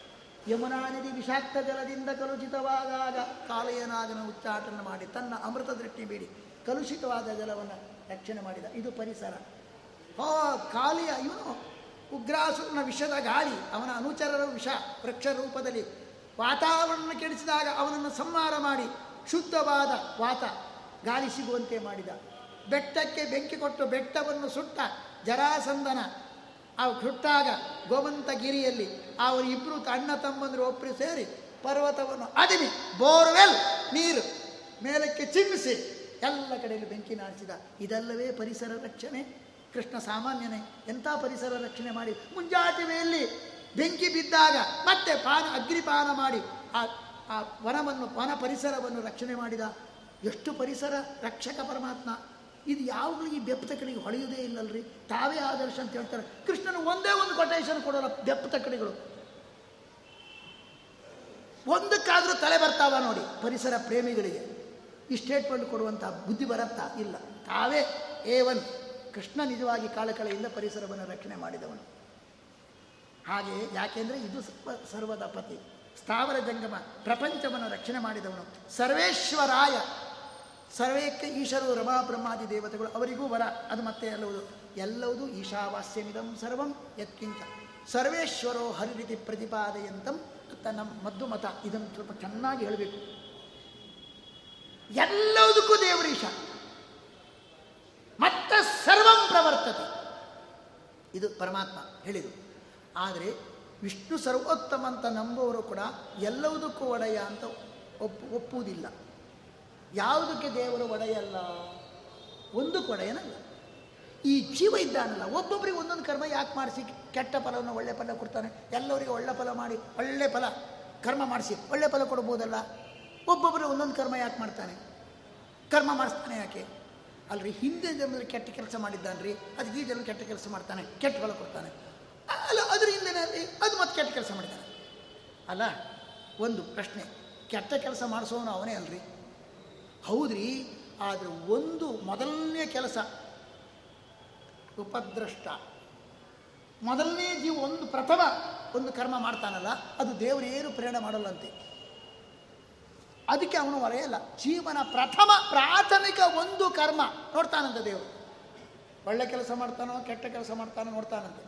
ದೇವರೇನು ಹಸ್ತಕ್ಷೇಪ ಮಾಡೋದಿಲ್ಲಂತೆ. ದೇವರೇನು ಹಸ್ತಕ್ಷೇಪ ಮಾಡಿದ್ರೆ ಮತ್ತೆ ಪಾರಿಚಿಕೆ ಮಾಡ್ತಾನಂತ ಅರ್ಥ ಆಗುತ್ತೆ. ಸುಮ್ಮನೆ ಕೂತ್ಕೊಳ್ತಾನಂತೆ. ಎಲ್ಲಿಯಾದರೂ ಅವರು ಒಳ್ಳೆ ಕೆಲಸ ಮಾಡಿದ್ನ ಮತ್ತು ಒಳ್ಳೆ ಕೆಲಸ ಮಾಡ್ತಾ ಕೂತ್ಕೊಳ್ತಾನೆ. ಎಲ್ಲಿಯಾದರೂ ಹಾದಿ ತಪ್ಪಿ ಕೆಟ್ಟ ಕೆಲಸ ಮಾಡಿದ್ನ ಕೆಟ್ಟ ಕೆಲಸ ಮಾಡ್ತಾ ಕೂತ್ಕೊಳ್ತಾನೆ. ಅವನು ಮಾಡಿದ್ದು. ನೀವು ಮೊದಲನೇ ಕೆಲಸದಲ್ಲಿ ಅವನಿಗೆ ಏನು ಜವಾಬ್ದಾರಿ ಇಲ್ಲ, ದೇವರಿಗೆ ಜವಾಬ್ದಾರಿ ಇಲ್ಲ. ಸುಮ್ಮನೆ ಕೂತು ಉಪೇಕ್ಷೆ ಮಾಡಿ. ಮೊದಲನೇ ಕರ್ಮಕ್ಕೆ ಈಶ್ವರ ದೇವರಲ್ಲ ಅಂತ ಹೇಳ್ತಾರೆ. ಅದಕ್ಕೆ ಸರ್ವೇಶ್ವರೋ ಹರಿವಿತಿ ಪ್ರತಿಪಾದಯಂತಂ ಆನಂದ ತೀರ್ಥ ಮುನಿವರಿಯ. ಮಾನ್ನಮಾಮಿ ಸರ್ವೇಶ್ವರತ್ವ ವಿಷ್ಣು ಸರ್ವತ್ತೊಂದು ಒಪ್ಪಿದರೂ ಕೂಡ ಸರ್ವಕ್ಕೆ ಪಡೆ ಅಂತ ಹೇಳುವುದಿಲ್ಲ. ಅದು ಯಾಕೆಂದ್ರೆ ನಮ್ಮಲ್ಲಿ ನಿಜವಾಗಿ ಕೂಡ ಇಷ್ಟು ಎಷ್ಟು ವ್ಯಾಪಕ ಚರ್ಚೆ ಮಾಡಿದ್ದಾರೆ ಆಚಾರ್ಯರು. ಆಕಾಶ ಏನ್ರಿ? ಆಕಾಶಕ್ಕೆ ಹುಟ್ಟುಂಟ ಸಾವುಂಟ ಆಕಾಶಕ್ಕೆ ಏನು ಮಾಡ್ತಾನ್ರಿ ದೇವರು? ಆಕಾಶ ವಿಷಯ ಅವನಿಗೆ ಈಶ್ವರತ್ವ ಹೇಗ್ರಿ? ಉತ್ಪತ್ತಿಯನ್ನೋ ನಾಶವನ್ನೋ ಮಾಡ್ತಾನಂತ ಆದರೆ ಸರಿ, ಆಕಾಶ ನಿತ್ಯ, ಅದು ಹುಟ್ಟೇ ಇಲ್ಲ. ಅದಕ್ಕೆ ನೀವು ಈಶ್ವರ? ಆಕಾಶಕ್ಕೆ ದ್ರವ್ಯಂ ದೇಶಶ್ಚ ಕಾಲಚ್ಚ ಅದರ ಅಸತ್ತ ಎಂದು ಭಗವಂತನ ಅಧೀನ. ಅದಕ್ಕೆ ಹುಟ್ಟದೇ ಇರ್ಬೋದು. ಹುಟ್ಟು ಇದೆ ಅಂತ ಹೇಳಿದ್ದಾರೆ. ಪದಾರ್ಥಗಳ ಸಂಬಂಧ ಆಯಿತು ಅಂದರೆ ಹುಟ್ಟು ಆಕಾಶಕ್ಕೆ. ಅದನ್ನು ಮಾಡುವನು ದೇವರು. ಹಾಗಾಗಿ ಎಲ್ಲದಕ್ಕೂ ದೇವರು ಒಡೆಯ. ಅದಕ್ಕೆ ಸೃಷ್ಟಿಯ ವಿಸ್ತಾರವನ್ನು, ವೈವಿಧ್ಯವನ್ನು ಹೇಳಿ. ಸರ್ವಕ್ಕೂ ಭಗವಂತ. ಸೈದಂ ಸರ್ವಮಸೃಜಿತ ಎಲ್ಲವುದನ್ನು ಸೃಷ್ಟಿ ದೇವರು ಮಾಡಿದ ಅಂದರೆ ಮುಗೀತು. ಒಂದಲ್ಲ ಒಂದು ಥರದ ಲಾಭ ಪರಮಾತ್ಮನಿಂದ ನೀವು ಪಡೆದಿರಾ? ಅದು ದೇವರಲ್ಲಿ ಇದು ಮಧ್ವಾಚಾರ್ಯ ಇದನ್ನು ಹೇಳಿದ್ದು. ಅದಕ್ಕೆ ಸರ್ವೇಶ್ವರಾಯ ಸರ್ವ ಸಂಭವಾಯ ಸರ್ವ ಸಂಭವ ಅಂದರೆ ಸರ್ವಸ್ಯ ಸಂಭವ, ಸರ್ವಸ್ಯ ಸೃಷ್ಟಿಕರ್ತ. ಸಂಭವ ಸೃಷ್ಟಿಕರ್ತ. ಯಥೋ ಜಗಸ್ತಾನ ನಿರೋಧ ಸಂಭವ. ಎಲ್ಲವುದನ್ನೂ ನಿರ್ಮಾಣ ಮಾಡುವ ಸರ್ವ, ಅಲ್ಲೇ ಬಂತು ಉತ್ತರ. ಸರ್ವವನ್ನೂ ನಿರ್ಮಾಣ ಮಾಡುವನು ಪರಮಾತ್ಮ. ಪ್ರತಿಯೊಂದಕ್ಕೂ ಸೃಷ್ಟಿ ಉಂಟು, ಲಕ್ಷ್ಮಿಗೂ ಸೃಷ್ಟಿ ಉಂಟು. ಯಾಕೆ ಸುಸೃಕ್ಷ ಸೃಷ್ಟಿ ಮಾಡಬೇಕಂತ ಆ ಇಚ್ಛಾ ವ್ಯಕ್ತವಾಗ್ತದೆ ಅವಳಿಗೆ. ಎಲ್ಲರಿಗೂ ಸೃಷ್ಟಿ. ಒಂದಲ್ಲ ಒಂದು ಥರದಿಂದ ಲಾಭ ಇದೆ. ಒಂದಲ್ಲ ಒಂದು ಥರದ ನೀವು ದೇವರಿಂದ ಲಾಭ ಪಡೆದ್ರೆ ನೀವು ದೇವರಿಂದ ಹುಟ್ಟಿದ್ರು ಅಂತ ಅರ್ಥ. ಹಾಗಾಗಿ ಸರ್ವಂ ಸಂಭಾವಯತೆ ಅಥವಾ ಸರ್ವಸ್ಯ ಸಂಭವ, ಸರ್ವೋತ್ಪಾದಕ ಅಂತ ಗೋವಿಂದಾಯ ನಮೋ ನಮ ಅಂತ ಹೇಳಬೇಕು. ಕೊನೆಗೆ ನೋಡ್ರಿ ಎಲ್ಲ ಮಾಡ್ತಿದೆಯಲ್ಲ ಪಾರಣ ಮಾಡಿದ ನಂತರ, ಪಾರಣಕ್ಕಿಂತ ಮೊದಲು ಮತ್ತೆ ಎಲ್ಲ ಮುಗೀತು, ದಾನ ಧರ್ಮ ಎಲ್ಲ ಮುಗೀತು, ಇನ್ನೇನು ಇನ್ನು ಪಾರಣ ಕೂತ್ಕೊಳ್ಬೇಕು. ಆವಾಗ ಒಂದು ಮಂತ್ರ ಹೇಳಬೇಕು. ಧರ್ಮಾಯ ಧರ್ಮಪತಯೇ, ಧರ್ಮೇಶ್ವರಾಯ ಧರ್ಮ ಸಂಭವಾಯ ಶ್ರೀ ಗೋವಿಂದಾಯ ನಮೋ ಭಗವಂತ, ಧರ್ಮ, ಯಾಕೆ ದೇವರು ಧರ್ಮ ಹೇಳಿ? ಜಗದ್ಧಾರಣೆ ಮಾಡುವುದರಿಂದಾಗಿ ಧರ್ಮ, ಜಗತ್ತನ್ನು ಪಾಲನೆ ಪೋಷಣೆ ಮಾಡುವನು, ಧಾರಣಾ ಧರ್ಮ ಇತ್ಯಾವು. ದುದಾಂಜ ಧಾರಣ ಪೋಷಣೆಯೋ, ಮೂರು ಲೋಕವನ್ನು ಧಾರಣೆ ಮಾಡುವನು ಪರಮಾತ್ಮ. ಅವನು ಜಗದುಧರ, ಜಗದೋದ್ಧಾರ. ಯಾಕೆ ಬಾಯಲ್ಲಿ ಜಗತ್ತನ್ನು ತೋರಿಸಿದ್ದಾನೆ ಬಾಯಲ್ಲಿ ಜಗತ್ತನ್ನು ಧಾರಣೆ ಮಾಡಿ ಯಶೋದೆಗೆ ತೋರಿಸಿದ್ದಾನಲ್ಲವೇ? ಭಗವಂತನ ಶರೀರದಲ್ಲಿ ಅವನು ತ ದೇವ ದೇವಸ್ಯ ಶರೀ, ತತ್ರೈಕಸ್ಥಂ ಜಗತ್ಕಸ್ಥಂ ಪ್ರಭಿಭಕ್ತಂ ಮನೇಕದ ಅಪಶ್ಯ ದೇವ ದೇವಸ್ಯ ಅಂತ ಹೇಳಿದಂತೆ ಅರ್ಜುನ ಆ ದಿವ್ಯ ದೃಷ್ಟಿಯಲ್ಲಿ ಭಗವಂತ ಆ ಕೃಷ್ಣಾಧಾರಿತವಾದ ಜಗತ್ತನ್ನು ಕಂಡ, ಕೃಷ್ಣ ಜಗತ್ತನ್ನು ಧಾರಣ ಮಾಡಿದ್ದನ್ನು ಕಂಡಿದ್ದಾನೆ. ಹಾಗಾಗಿ ಅವನು ಧರ್ಮ. ಅದರ ನಂತರ ಎಲ್ರಿ ಮತ್ಸ್ಯಾವತಾರದಲ್ಲಿ ಆ ದೋಣಿಯನ್ನು ಧಾರಣೆ ಮಾಡಿದ, ಸಮುದ್ರ ಮಥನ ಕಾಲದಲ್ಲಿ ಮಂದರ ಪರ್ವತವನ್ನು ಧಾರಣೆ ಮಾಡಿದ, ವರಾಹದಲ್ಲಿ ಭೂಮಿಯನ್ನು ಉದ್ಧಾರ ಮಾಡಿದ, ನರಸಿಂಹ ಅವತಾರದಲ್ಲಿ ಪ್ರಹ್ಲಾದನನ್ನು ಉದ್ಧಾರ ಮಾಡಿದ ದುಷ್ಟ ಭೂಮಿಯನ್ನು, ದುಷ್ಟ ಕ್ಷತ್ರಿಯನ್ನು ತೊರೆದು ಭೂಮಿಯನ್ನು ಉದ್ಧಾರ ಮಾಡಿದ. ಕೊನೆಗೆ ಸರ್ವಭೂತಗಳಿಗೂ ಅಭಯ ಪ್ರದಾನ ಮಾಡಲಿಕ್ಕೋಸ್ಕರ. ಧನು, ಧನುಸ್ಸನ್ನು ಮೇಲಕ್ಕೆ ಎತ್ತಿಕೊಂಡ ಧರ್ಮ ಸಂಸ್ಥಾಪಕ್ಕೋಸ್ಕರ ಅನೇಕ ಅವತಾರವನ್ನು ಧಾರಣ ಮಾಡ್ತಾನೆ. ಆದ್ದರಿಂದಾಗಿ ಭಗವಂತ ಧರ್ಮ. ಏ, ತುಂಬ ಅರ್ಥ ಇದೆ. ಮತ್ತೆ ಧರ್ಮಕ್ಕೆ ಧರ್ಮ ಸಂಸ್ಥಾಪನಾರ್ಥಾಯ ಸಂಭವಾಮಿ. ಯುಗೇ ಯುಗೆ ಧರ್ಮವನ್ನು ಪಾಲನೆ ಮಾಡುವುದರಿಂದಾಗಿ ಧರ್ಮದ ಪತಿ. ಧರ್ಮವನ್ನು ಮಾಡಿಸುವವನು ಧರ್ಮವನ್ನು ಪಾಲನೆ ಮಾಡುವವನು ಅವನು. ಧರ್ಮಕ್ಕೆ ಫಲವನ್ನು ಕೊಡುವವನು ಅವನು. ಧರ್ಮ ಹೆಚ್ಚು ಕಡಿಮೆ ಆಗುವಂತೆ ಮಾಡುವವನು ಅವನು. ಕೆಲವು ಮಾಡಿದ ಧರ್ಮಕ್ಕೆ ಹೆಚ್ಚು ಫಲ, ಕೆಲವು ಮಾಡಿದ ಕರ್ಮಕ್ಕೆ ಕಡಿಮೆ ಫಲ, ಎಲ್ಲವುದೂ ಅವನ ಕೈಯಲ್ಲಿದೆ. ಹಾಗಾಗಿ ಅವನು ಧರ್ಮದ ಪತಿ. ಮತ್ತೆ ಧರ್ಮೇಶ್ವರಾಯ ಧರ್ಮಕ್ಕೆ ಒಡೆಯರು, ಬಹಳ ಮಂದಿ ದೇವತೆಗಳಿದ್ದಾರೆ. ಸರ್ವಧರ್ಮಗಳಿಗೆ, ಎಲ್ಲ ಧರ್ಮಗಳಿಗೂ ಇವನು ಈಶ್ವರ. ಇದರ ಆಗು ಹೋಗುಗಳೆಲ್ಲವೂ ಕೂಡ ಅವನಿಂದ ಆಗತ್ತೆ ಮತ್ತೆ ಧರ್ಮೇಶ್ವರ ಅನಿಸ್ಕೊಂಡ. ಬ್ರಹ್ಮಾದಿ ದೇವತೆಗಳಿದ್ದಾರೆ, ಅವರೆಲ್ಲರಿಗೂ ಇವನು ಬಲ. ಧರ್ಮ ಸಂಭವಾಯ. ಧರ್ಮಾಯ ಸಂಭವತಿ. ಧರ್ಮಕ್ಕೇನಾದರೂ ಕೂತು ಬಂದರೆ ಬಂದೇ ಬರ್ತಾನೆ, ಅವತಾರ ಮಾಡ್ತಾನೆ. ಅದಕ್ಕೆ ಧರ್ಮ ಸಂಭವಾಯ. ಅವನು ಧರ್ಮ ಸಂಭವ ಅಲ್ರಿ. ಈ ಕೃಷ್ಣ ಯಾರನ್ನು ತಿಳ್ಕೊಂಡಿದ್ರಿ? ಬದ್ರಿನಾರಾಯಣ ಇದ್ದಾನಲ್ಲ, ಅವನೇ ಕೃಷ್ಣನಾದರು ಹಾಗಾಗಿ ಯಮಧರ್ಮನಿಂದ ನಾರಾಯಣ ರೂಪದಲ್ಲಿ ಪ್ರಾದುರ್ಭವಿಸಿದರು ಹರಿಕೃಷ್ಣ ನಾರಾಯಣ ಪ್ರಾದುರ್ಭವಿಸಿದವನು. ಹಾಗಾಗಿ ಈಗ ಇಲ್ಲಿ ಧರ್ಮಾಯ ಸಂಭವತಿ. ಧರ್ಮ ಅಂದರೆ ಯಮಧರ್ಮ, ಅವತಾರಭೂತನಾದ ಯುಧಿಷ್ಠಿರ. ಧರ್ಮ ಅಂದರೆ ವಾಯುದೇವರು. ಧಾರಣಾ ಧರ್ಮ ಇತ್ಯಾಹು. ವಾಯುರ್ಧಾರಯತಿ ಪ್ರಜಾ. ಆದ್ದರಿಂದಾಗಿ ಧರ್ಮ ಅಂದರೆ ಪ್ರಾ, ಮುಖ್ಯ ಪ್ರಾಣ. ಅವತಾರದ ಭೀಮ ಅವನಿಗೋಸ್ಕರ ಏನು ಮಾಡಿದ? ಸಂಭವ. ಅವರಿಗೆ ಏಳಿಗೆಗೋಸ್ಕರ ಆ ಪ್ರಾದುರ್ಭವಿಸಿದ. ಅದ ನಂತರ ಧರ್ಮರಾಜನಿಗೆಗೋಸ್ಕರ ಮಾಡಿದ್ನಲ್ಲ, ಧರ್ಮ ಸಂಭವಾಯ. ಮತ್ತೆ ಏನು ಹೇಳಬೇಕು? ಧರ್ಮ. ಗೋವಿಂದಾಯ ನಮೋ ಅಂತ ಗೋವಿಂದನಿಗೆ ನಮಸ್ಕಾರ ಅಂತ ಹೇಳಿದ್ದಾರೆ. ಹೀಗೆ ಇದನ್ನು ನಾವು ಇದು ಮಾಡಬೇಕಾದ ಹೀಗೆ ಮೊದಲು ಸ್ನಾನದಲ್ಲಿ ಉಪಯೋಗ ಮಾಡಬೇಕಾದದ್ದು ಯೋಗಾಯ, ಯೋಗೇಶ್ವರಾಯ. ಮೂರು ಹೊತ್ತು ಸ್ನಾನದಲ್ಲಿ ಇದು ಉಪಯೋಗ ಮಾಡಬೇಕು. ಯಜ್ಞ ಎಂದ ಭಗವಂತನ ಪೂಜಾ ಕಾರ್ಯದಲ್ಲಿ ವಿನಿಯೋಗ ಮಾಡಬೇಕಾದದ್ದು.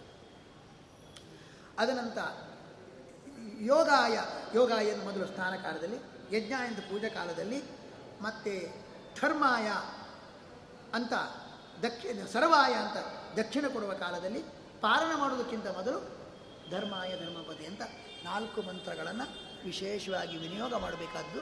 ಅದು ಬಿಟ್ಟು ಹೋಗಿದೆ ಖಂಡಿತವಾಗಿ ಅದನ್ನು ವಿನಿಯೋಗ ಮಾಡಬೇಕೆಂಬ ಆಚಾರ ಹೇಳಿದರು.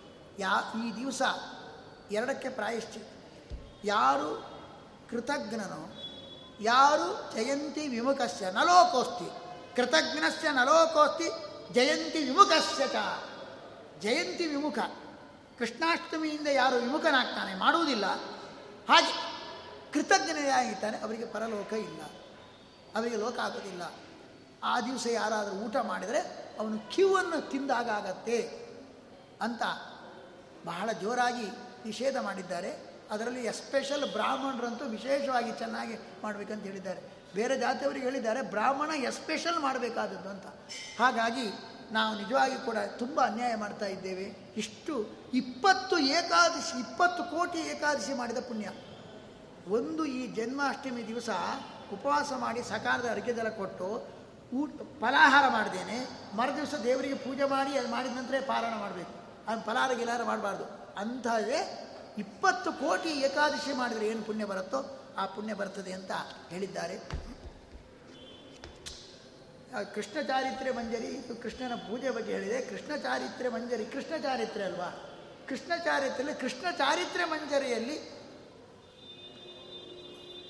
ರಾಜರು, ಅಂದರೆ ರಾಯರು ಏನು ಚಮತ್ಕಾರ ತೋರಿಸಿದ್ದಾರೆ. ಬಹಳ ಒಂದು ರೋಚಕವಾದ ಶಬ್ದ. ನಮಗೆ ಒಂದು ವಿಚಿತ್ರವಾಗಿ ಮಾತಾಡ್ತಾರೆ. ಗೋಪಿ ಗೇಹೇಶು. ಉರುದಯ ಬಾ, ಗೋಪಿ ಗೇಹೇಶು ಉರುದಧ್ಯಾದಿ ಮುಷ್ಣನ್. ಗೋಪಿ ಗೇಹೇಶು ಬಾಂಡಸ್ಥಿತ. ಸ್ಥಿತ ದಧ್ಯಾದಿ ಮುಷ್ಣನ್. ಉರುದಯ ಬಹಳ ದಯೆಯಿಂದ ಗೋಪಿಕಾಸ್ತ್ರೀಯರ ಮನೆಯಲ್ಲಿದ್ದಂತಹ ಬೆಣ್ಣೆ, ಮೊಸರು ಹಾಲನ್ನೆಲ್ಲ ತುಂಬ ದಯದಿಂದ ಕದ್ದ. ಇದು ಹುಚ್ಚ, ಏನಿದು? ನಮ್ಮ ಮನೆಯಲ್ಲಿ ಕಳ್ಳರು ಬಹಳ ದಯೆಯಿಂದ ಕದ್ಕೊಂಡು ಹೋಗಿದ್ದಾರೆ ಅಂತ ಯಾರಾದರೂ ಹೇಳ್ತಾರ್ರಿ? ಹೇಳ್ತಾರ್ರಿ? ಆದರೆ ಇವರು ರಾಯರು ಹೇಳ್ತಾರೆ, ಕೃಷ್ಣ ದಯಿಂದ ಗೋಪಿಕಾಸ್ತ್ರೀಯರ ಮನೆಯಲ್ಲಿ ಏನು ನವನೀತಾದಿಗಳನ್ನು ಕದ್ದ ಅಂತ ಹೇಳ್ತಾರೆ. ಅಂದರೆ ಸೂಚ್ಯವಾಗಿ ತಿಳಿಸ್ತಾರೆ, ಕೃಷ್ಣನ ಚೌರ್ಯ ಅದು ದೋಷದಾಯಕವಾದ್ದಲ್ಲ.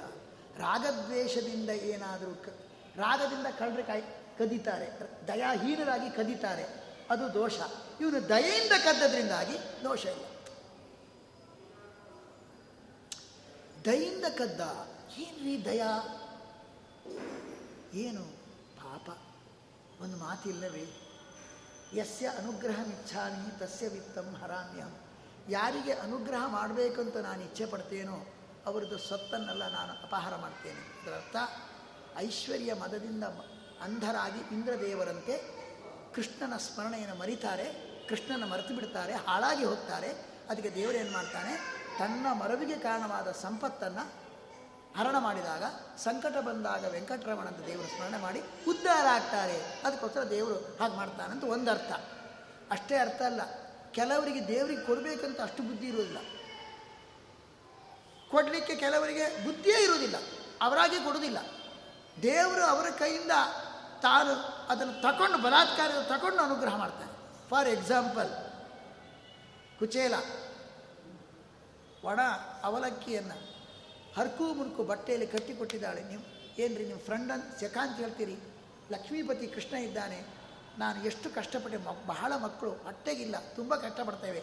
ನಿಮ್ಮ ಮಿತ್ರರು ಕೃಷ್ಣ ಶ್ರೀಪತಿ ಹೋಗಿ ನೋಡುವ, ನೋಡಿ, ಅನುಗ್ರಹ ಆಗತ್ತೆ, ಹೋಗ್ರಿ ಅಂತ ಕೊಟ್ಟು ಕಳಿಸ್ತಾಳೆ. ಯಾಕೆಂದರೆ ರಿಕ್ತ ಹಸ್ತೇನ ನೋಪಯ್ಯ ದೇವರ ಹತ್ರ ಹೋಗುವಾಗ, ಬರಿಗೈಯಿಂದ ಹೋಗಬಾರ್ದು. ಅದಕ್ಕೆ ಒಣ ಅವಲಕ್ಕಿಯನ್ನು ಅದು ಸಹ ತನ್ನ ಮನೆಯಲ್ಲಿ ಇರಲಿಲ್ಲ. ಹತ್ತಾರು ಮನೆಯಲ್ಲಿ ಸಂಗ್ರಹ ಮಾಡಿ, ಒಣ ಹರ್ಕು ಮುರ್ಕು ಬಟ್ಟೆಯಲ್ಲಿ ಕಟ್ಟಿ ಕೊಟ್ಟಿದ್ದಾಳೆ ಇವನು ಒಳಗಡೆ ಇಟ್ಕೊಂಡು ಬಂದಿದ್ದಾನೆ. ಅಲ್ಲಿ ರಾಜ ಮನೆ ವೈಭವ, ಸತ್ಕಾರ ಎಲ್ಲ ಆಯಿತು. ಒಣಾಮಲಕ್ಕೆ ಎಲ್ಲಿ ಕೊಡ್ತಾನ್ರಿ ತುಂಬ ಸಂಕೋಚ ಆಯಿತು. ಒಳಗಡೆ ಇಟ್ಕೊಂಡಿದ್ದ. ನನಗೋಸ್ಕರ ಏನು ತಂದಿ? ಅಂತ ಕೃಷ್ಣ ಅವನು ತುಕೊಳ್ಳಿ ಒಳಗಡೆ ಮುಚ್ಚಿಕೊಂಡಿದ್ದ. ಕೊಡ್ಲಿಕ್ಕೆ ಸಂಕೋಚ ಆಯಿತು. ಎಳ್ಕೊಂಡ. ಒಂದು ಮುಷ್ಟಿ ಹಾಕಿದ. ಸೂಪರ್ ಧಾಮ ಕೊಟ್ಟ. ಕುಚೇಲ ಸೂಪರ್ ಧಾಮ ಆದ. ಇಲ್ಲಿಯೂ ಧಾಮ ಬಂತು, ಅಲ್ಲಿಯೂ ಅರಮನೆ. ಮೋಕ್ಷದಲ್ಲಿಯೂ ಧಾಮ ಬಂತು. ಅರಮ ಅವನು ಕೊಡಲಿಕ್ಕೆ ಸಂಕೋಚ ಪಟ್ಟರು ಕೂಡ ತಾನೇ ಅವನಿಗೆ ಅನುಗ್ರಹ ಮಾಡಲಿಕ್ಕೋಸ್ಕರ ತಾನು ಅದನ್ನು ಬಲಾತ್ಕಾರದಿಂದ ಸ್ವೀಕಾರ ಮಾಡಿ ಅನುಗ್ರಹ ಮಾಡಿದ. ಗೋಪಿಕಾಸ್ತ್ರೀ ಇರುವುದು ಹಾಗೆ ಕೆಲವರಿಗೆ ಪುಣ್ಯ ಓವರ್ ಆಗಿತ್ತಂತೆ. ಯೋಗ್ಯತೆ ಮೀರಿ ಪುಣ್ಯ ಮಾಡಿದ್ರಂತೆ. ಕೆಲವರು ಇನ್ನೂ ಅವರಿಗೆ ಯೋಗ್ಯತೆ ಅನುಗುಣವಾಗಿ ಪುಣ್ಯ ತುಂಬಬೇಕಿತ್ತಂತೆ. ಮೋಕ್ಷಕ್ಕೆ ಉಪಯೋಗ ಆಗಿ. ಕೃಷ್ಣ ಏನು ಮಾಡಿದ? ಯಾರು ಓವರ್ ಪುಣ್ಯ ಆಗಿದೆ, ಅವರ ಮನೆಗೆ ಹೋಗಿ. ಬೆಣ್ಣೆ ಕದ್ದ. ಸಿಕ್ಕಾಪಟ್ಟೆ ಕೋಪ ಬಂತು. ಕೃಷ್ಣ ತೆಗೆದ ಈಶಾವಾಸ್ಯಮಿದಂ ಸರ್ವಂ ಅಂತ ಜ್ಞಾನ ಇರಲಿಲ್ಲ. ಕೋಪಗೊಂಡ್ರಂತೆ. ಅವರು ಯಾರು ಕೋಪಗೊಂಡ್ರೋ ಕೃಷ್ಣ ತೆಗೆದಾಗ ನಮ್ಮ ಸೊತ್ತು. ಕೃಷ್ಣ ಯಾಕೆ ತಂದ? ತೆಗೆದ ಅಂತ ಆಕ್ಷೇಪ. ಕೃಷ್ಣನ ಸ್ವಾಮ್ಯವನ್ನು ಮರೆತು ಬಿಟ್ಟು ಗಲಾಟೆ ಮಾಡಿ ಕೋಪಗೊಂಡ್ರಂತೆ. ಅವರು ಓಬರಾದ ಪುಣ್ಯವನ್ನೆಲ್ಲ ಕಟ್ ಮಾಡಿಬಿಟ್ಟ. ಇನ್ನು ಕೆಲವರು ಪಾಪ, ಆ ಗೋಪಿಕಾಸ್ತ್ರಿ ಇನ್ನು ಪುಣ್ಯ ತುಂಬಬೇಕಿತ್ತಂತೆ. ಅವ್ರ ಮನೇಲಿ ಕೃಷ್ಣ ಕದ್ದ ಆ ನವನೀತ ಚೌರ್ಯದ ಕೌಶಲವನ್ನು ಕಂಡಂತೆ. ಅವರೆಲ್ಲ ಕಂಡ್ರಂತೆ. ಸಂತೋಷ ಆಯ್ತಂತೆ. ನಮ್ಮ ಬೆಣ್ಣೆ ಲಾಸ್ ಆಯ್ತಂತ ದುಃಖ ಪಡಲಿಲ್ಲಂತೆ. ಕೃಷ್ಣ ಎಷ್ಟು ಪುಟ್ಟು ಪಟ್ಬೋದು ಎಷ್ಟು ಯಾಕೆಂದ್ರೆ ವರ್ಲಗಲ್ಲ ಮೇಲೆ ತನ್ನ ಫ್ರೆಂಡನ್ನು ನಿಲ್ಲಿಸಿ. ಅವನು ಭುಜದ ಮೇಲೆ ಕೂತ್ಕೊಂಡು ಫಸ್ಟ್ ಕ್ಲಾಸ್ ಆಗಿ, ಆ ಬೆಣ್ಣೆ ಕದಿತಾ ಇದ್ದ, ಎಷ್ಟು ಪುಟ್ಟು ಮಗು, ಎಷ್ಟು ಜಾಣ ಅಂತ ಕೃಷ್ಣನ ರಮಣೀತ ಚೌರ್ಯದ ಜಾಣೆಯನ್ನು ಕಂಡು ಸಂತೋಷ ಪಟ್ಟರಲ್ಲ ಅವರಿಗೆಲ್ಲ ಪುಣ್ಯ ತುಂಬಿಸಿದ. ಅವರು ಪುಣ್ಯ ಕೊಟ್ಟು ತಾನೇ ಬಲಾತ್ಕಾರದಿಂದ ಅವರ ಸ್ವತ್ತನ್ನು ಸ್ವೀಕಾರ ಮಾಡಿ ಅವರಿಗೆ ಪುಣ್ಯ ಕೊಟ್ಟು, ಕೋಪ ಬರದಂತೆ ನೋಡಿಕೊಂಡು ಪುಣ್ಯ ಕೊಟ್ಟು ಅವನು ವೈಕುಂಠಕ್ಕೆ ತೋರಿಸಿದ. ಆದರೆ ಈ ಕೃಷ್ಣನ, ಈ ನವನೀತ ಚೌರ್ಯದ ಉದ್ದೇಶ ಏನೆಂದರೆ ಗೋಪಿಕಾಸ್ತ್ರೀಯರ ಭವಬಂಧನ ಭವ ಪರಿಹಾರ ಆಗಬೇಕು. ಭವದುಃಖವನ್ನು ಚೌರ್ಯ ಮಾಡಬೇಕು, ಅವರ ಪಾಪವನ್ನು ಪರಿಹಾರ ಮಾಡಬೇಕು. ಈ ದೃಷ್ಟಿಯಿಂದ ಕೃಷ್ಣನ ನವನೀತ ಚೌರ್ಯ ಅದು ದೊಡ್ಡ ದಯ ಅಂತ ಮಹಾಭಾರತದ ಆತ್ಮನೇ ಹೇಳಿದ್ದ ಅರ್ಥವನ್ನೇ ರಾಯರಲ್ಲಿ ಉರುದಯ ಕ್ಷೀರ, ಉರುದಯ ಎಷ್ಟು ದಯ ಅಂದರೆ ಮೋಕ್ಷವೇ ಸಿಕ್ಕಿಬಿಡತ್ತೆ ಅವರಿಗೆ. ಅಷ್ಟು ದಯ ತೋರಿದ. ಯಾಕೆಂದರೆ ಅವರಿಗೆ ಏನ್ರಿ ಎದ್ದತ್ತಮ್ಮ ಉಪತಿಷ್ಠತೆ. ನಾವು ಕೊಟ್ಟದ್ದು ಹಿಂದೆ ಬರುತ್ತಂತೆ. ಕೃಷ್ಣನಿಗೆ ಒಂದು ಲೋಟ ಅಲ್ಲಿ ಹಾಲಿಟ್ಟಿರ್ಬೋದು. ಒಂದು ಲೋಟ ಹಾಲು ಕೊಟ್ಟ. ಕೊಟ್ಟರು ಅವನೇ ಬಲಾತ್ಕಾರ ತಗೊಂಡ. ಕ್ಷೀರಸಾಗರವನ್ನೇ ಕೊಟ್ಟ. ಕೃಷ್ಣನಿಗೆ ಕೊಟ್ಟದ್ದು ಅನಂತ ಆಗತ್ತೆ. ಅವರು ಒಂದು ಲೋಟ ಹಾಲು ಕೊಟ್ಟದ್ದು. ಅಲ್ಲಿ ಏನಾಯಿತು? ಕ್ಷೀರಸಾಗರವೇ ಸಿಕ್ಕಿಬಿಡ್ತು. ದೇವರಷ್ಟು ಅನುಗ್ರಹ ಮಾಡಿದ್ದನ್ನು ರಾಯರು ಹೇಳ್ತಕ್ಕಂಥ ಚಮತ್ಕಾರ. ಇನ್ನೊಂದು ಊರು ವರ ಯುವತಿ ಜನಾನ್ ಚಾರುವೇಷಾನ್ ಪ್ರಾಪಯ್ಯ. ಅಲ್ಲಿ ನರಕಾಸುರನನ್ನು ಸಂಹಾರ ಮಾಡಿದಂಥ ಹದಿನಾರು ಸಾವಿರ ನೂರು ಮಂದಿ ಸ್ತ್ರೀಯರಿದ್ದರಂತೆ. ಅವರನ್ನೆಲ್ಲ ಕೃಷ್ಣ ಏನು ಮಾಡಿದ? ಅವರೆಲ್ಲ ನೀನೇ ನಮಗೆ ಪತಿ. ನೀನೇ ನನಗೆ ಪತಿ ಅಂತ ವರಿಸಿದರು ಯಾಕೆಂದರೆ ಅದು ಕೃಷ್ಣನ ಪತ್ನಿಯರಾಗುವ ಭಾಗ್ಯವನ್ನು ಪಡೆದಿದ್ದಾರೆ ಅಂತ ದೊಡ್ಡ ತಪಸ್ಸು ಮಾಡಿದರೆ, ನಾವು ಮಾಡಿದ ಧರ್ಮ ನೆಟ್ಟಿಗಿದ್ರೆ ಎಂಥ ದುಷ್ಟರ ಕೈಲಿ ಸಿಕ್ಕೊಂಡ್ರು ನಾವು ಬಚಾವಾಗ್ತೀವಿ ಎಂಬುದು ಹದಿನಾರು ಸಾವಿರ ಯುವತಿ ಸ್ತ್ರೀಯರು ಮಹಾ ಅವನು, ರಾಕ್ಷಸ ನರಕಾಸುರ, ಅವ್ರು ಯಾರನ್ನು ಕೆಡಿಸಿಲ್ಲ. ಅಂದರೆ ಅರ್ಥ ಏನಾಯಿತು? ನಾ ಧರ್ಮೋ ರಕ್ಷತಿ ರಕ್ಷಿತ. ಅವರು ಮಾಡಿದ ತಪಸ್ಸೇನು ಕೃಷ್ಣನೇ ನಾವು ಪತಿಯಾಗಬೇಕು ಅಂತ ತಪಸ್ಸು ಮಾಡಿದರು. ಪತಿ ಆದರೆ ವಿನಃ ಕೃಷ್ಣನಿಗೆ ಅವರಿಲ್ಲಾದರೂ ನರಕಾಸುರ ಕೆಡಿಸಿದ್ರೆ ಕೃಷ್ಣನಿಗೆ ಪತ್ನಿ ಆಗುವ ಭಾಗ್ಯ ಹೊಂತಿತ್ತು ಅದಕ್ಕೆ ಹೇಳಿದ್ದು ಧರ್ಮೋ ರಕ್ಷಿತ ರಕ್ಷಿತ. ಧರ್ಮ ನೆಟ್ಟಿದ್ದಿದ್ರೆ ನಾವು ಎಂಥ ದುಷ್ಟರ ಕೈಯಲ್ಲಿದ್ದರೂ ಕೂಡ ಸುರಕ್ಷಿತವಾಗಿದೆ. ಅವರನ್ನು ಕೆಡಿಸಿಲ್ಲ. ಶುದ್ಧ ಅಕ್ಷತ ಅಕ್ಷತ ಕನ್ಯರಾಗಿದ್ದರು ಅವರೆಲ್ಲ ಬೇಡಿಕೊಂಡ ಅವ್ರನ್ನ ಕೃಷ್ಣ ಕಳಿಸಿಕೊಟ್ಟ ಅವರ ಮೇಲೆ ಏನು ನೋಡಿಲ್ಲ. ಯಾಕಂದರೆ ಬೇರೆಯವರೆಲ್ಲ, ಅಯ್ಯೋ ನರಕಾಸುನ ಅರಮನೆಯಲ್ಲಿದ್ದವರು, ಅವನು ಮಹಾ ದುಷ್ಟ. ಅವರನ್ನು ಮದುವೆ ಆಗುವ ಪರಿಸ್ಥಿತಿ ಇಲ್ಲ. ಯಾಕಂದರೆ ಎಲ್ರಿಗೂ ಅವರ ಬಗ್ಗೆ ಸಂಶಯ, ಪಾವಿತ್ರ್ಯ ಭಾವನೆ ಇಲ್ಲ. ಹಾಗಾಗಿ ಎಲ್ಲರೂ ಅವರನ್ನು ಸಂಶಯ ದೃಷ್ಟಿಯಿಂದ ನೋಡಿ ಅವರ ಬಾಳು ಬೀದಿ ಪಾಲಾಗಬೇಕಿತ್ತು ಆಗ ಶರಣಾಗತರಾದ ಅವರನ್ನೆಲ್ಲ ಭಗವಂತ ವರಿಸಿದ, ಅವನು ಕೊಟ್ಟು ಕಳಿಸಿದ ಅವರು ಯಾಕೆ ಇಷ್ಟು ಸೀರಿಯಸ್ ಆಗಿ ತಗೊಂಡ ಕೃಷ್ಣ ಅವರನ್ನೆಲ್ಲ? ಅವ್ರು ಒಂದು ಹೇಳಿದ ತಕ್ಷಣ ಒಪ್ಕೊಂಡ್ಬಿಟ್ನಲ್ಲ. ಕಾರಣ ಏನಂದರೆ, ಅದಕ್ಕೆ ರಾಯರು ತಿಳಿಸ್ತಾರೆ, ಹೇಳ್ಬೋದಿತ್ತು, ವ, ಯುವತಿ, ವರ ಯುವತಿ ಸಾಕಿತ್ತು ವರ ಯುವತಿ ಜನಾನ್ ಅಂತ ರಾಯರು ಹೇಳ್ತಾರೆ. ತುಂಬ ಗರ್ಭಿತವಾದ ಅರ್ಥ. ವರೇಣ ಯುವತಿ ಜನ ಏಷಾಂತೆ. ವರ ಯುವತಿ ಜನಾ ತಾನ್. ಅವ್ರು ಯಾರು ಗೊತ್ತುಂಟಾ? ಅವರು ನಿಜವಾಗಿಯೂ ಕೂಡ ಅವರು ಮೂಲತಃ ಅವರು ಯಾರು?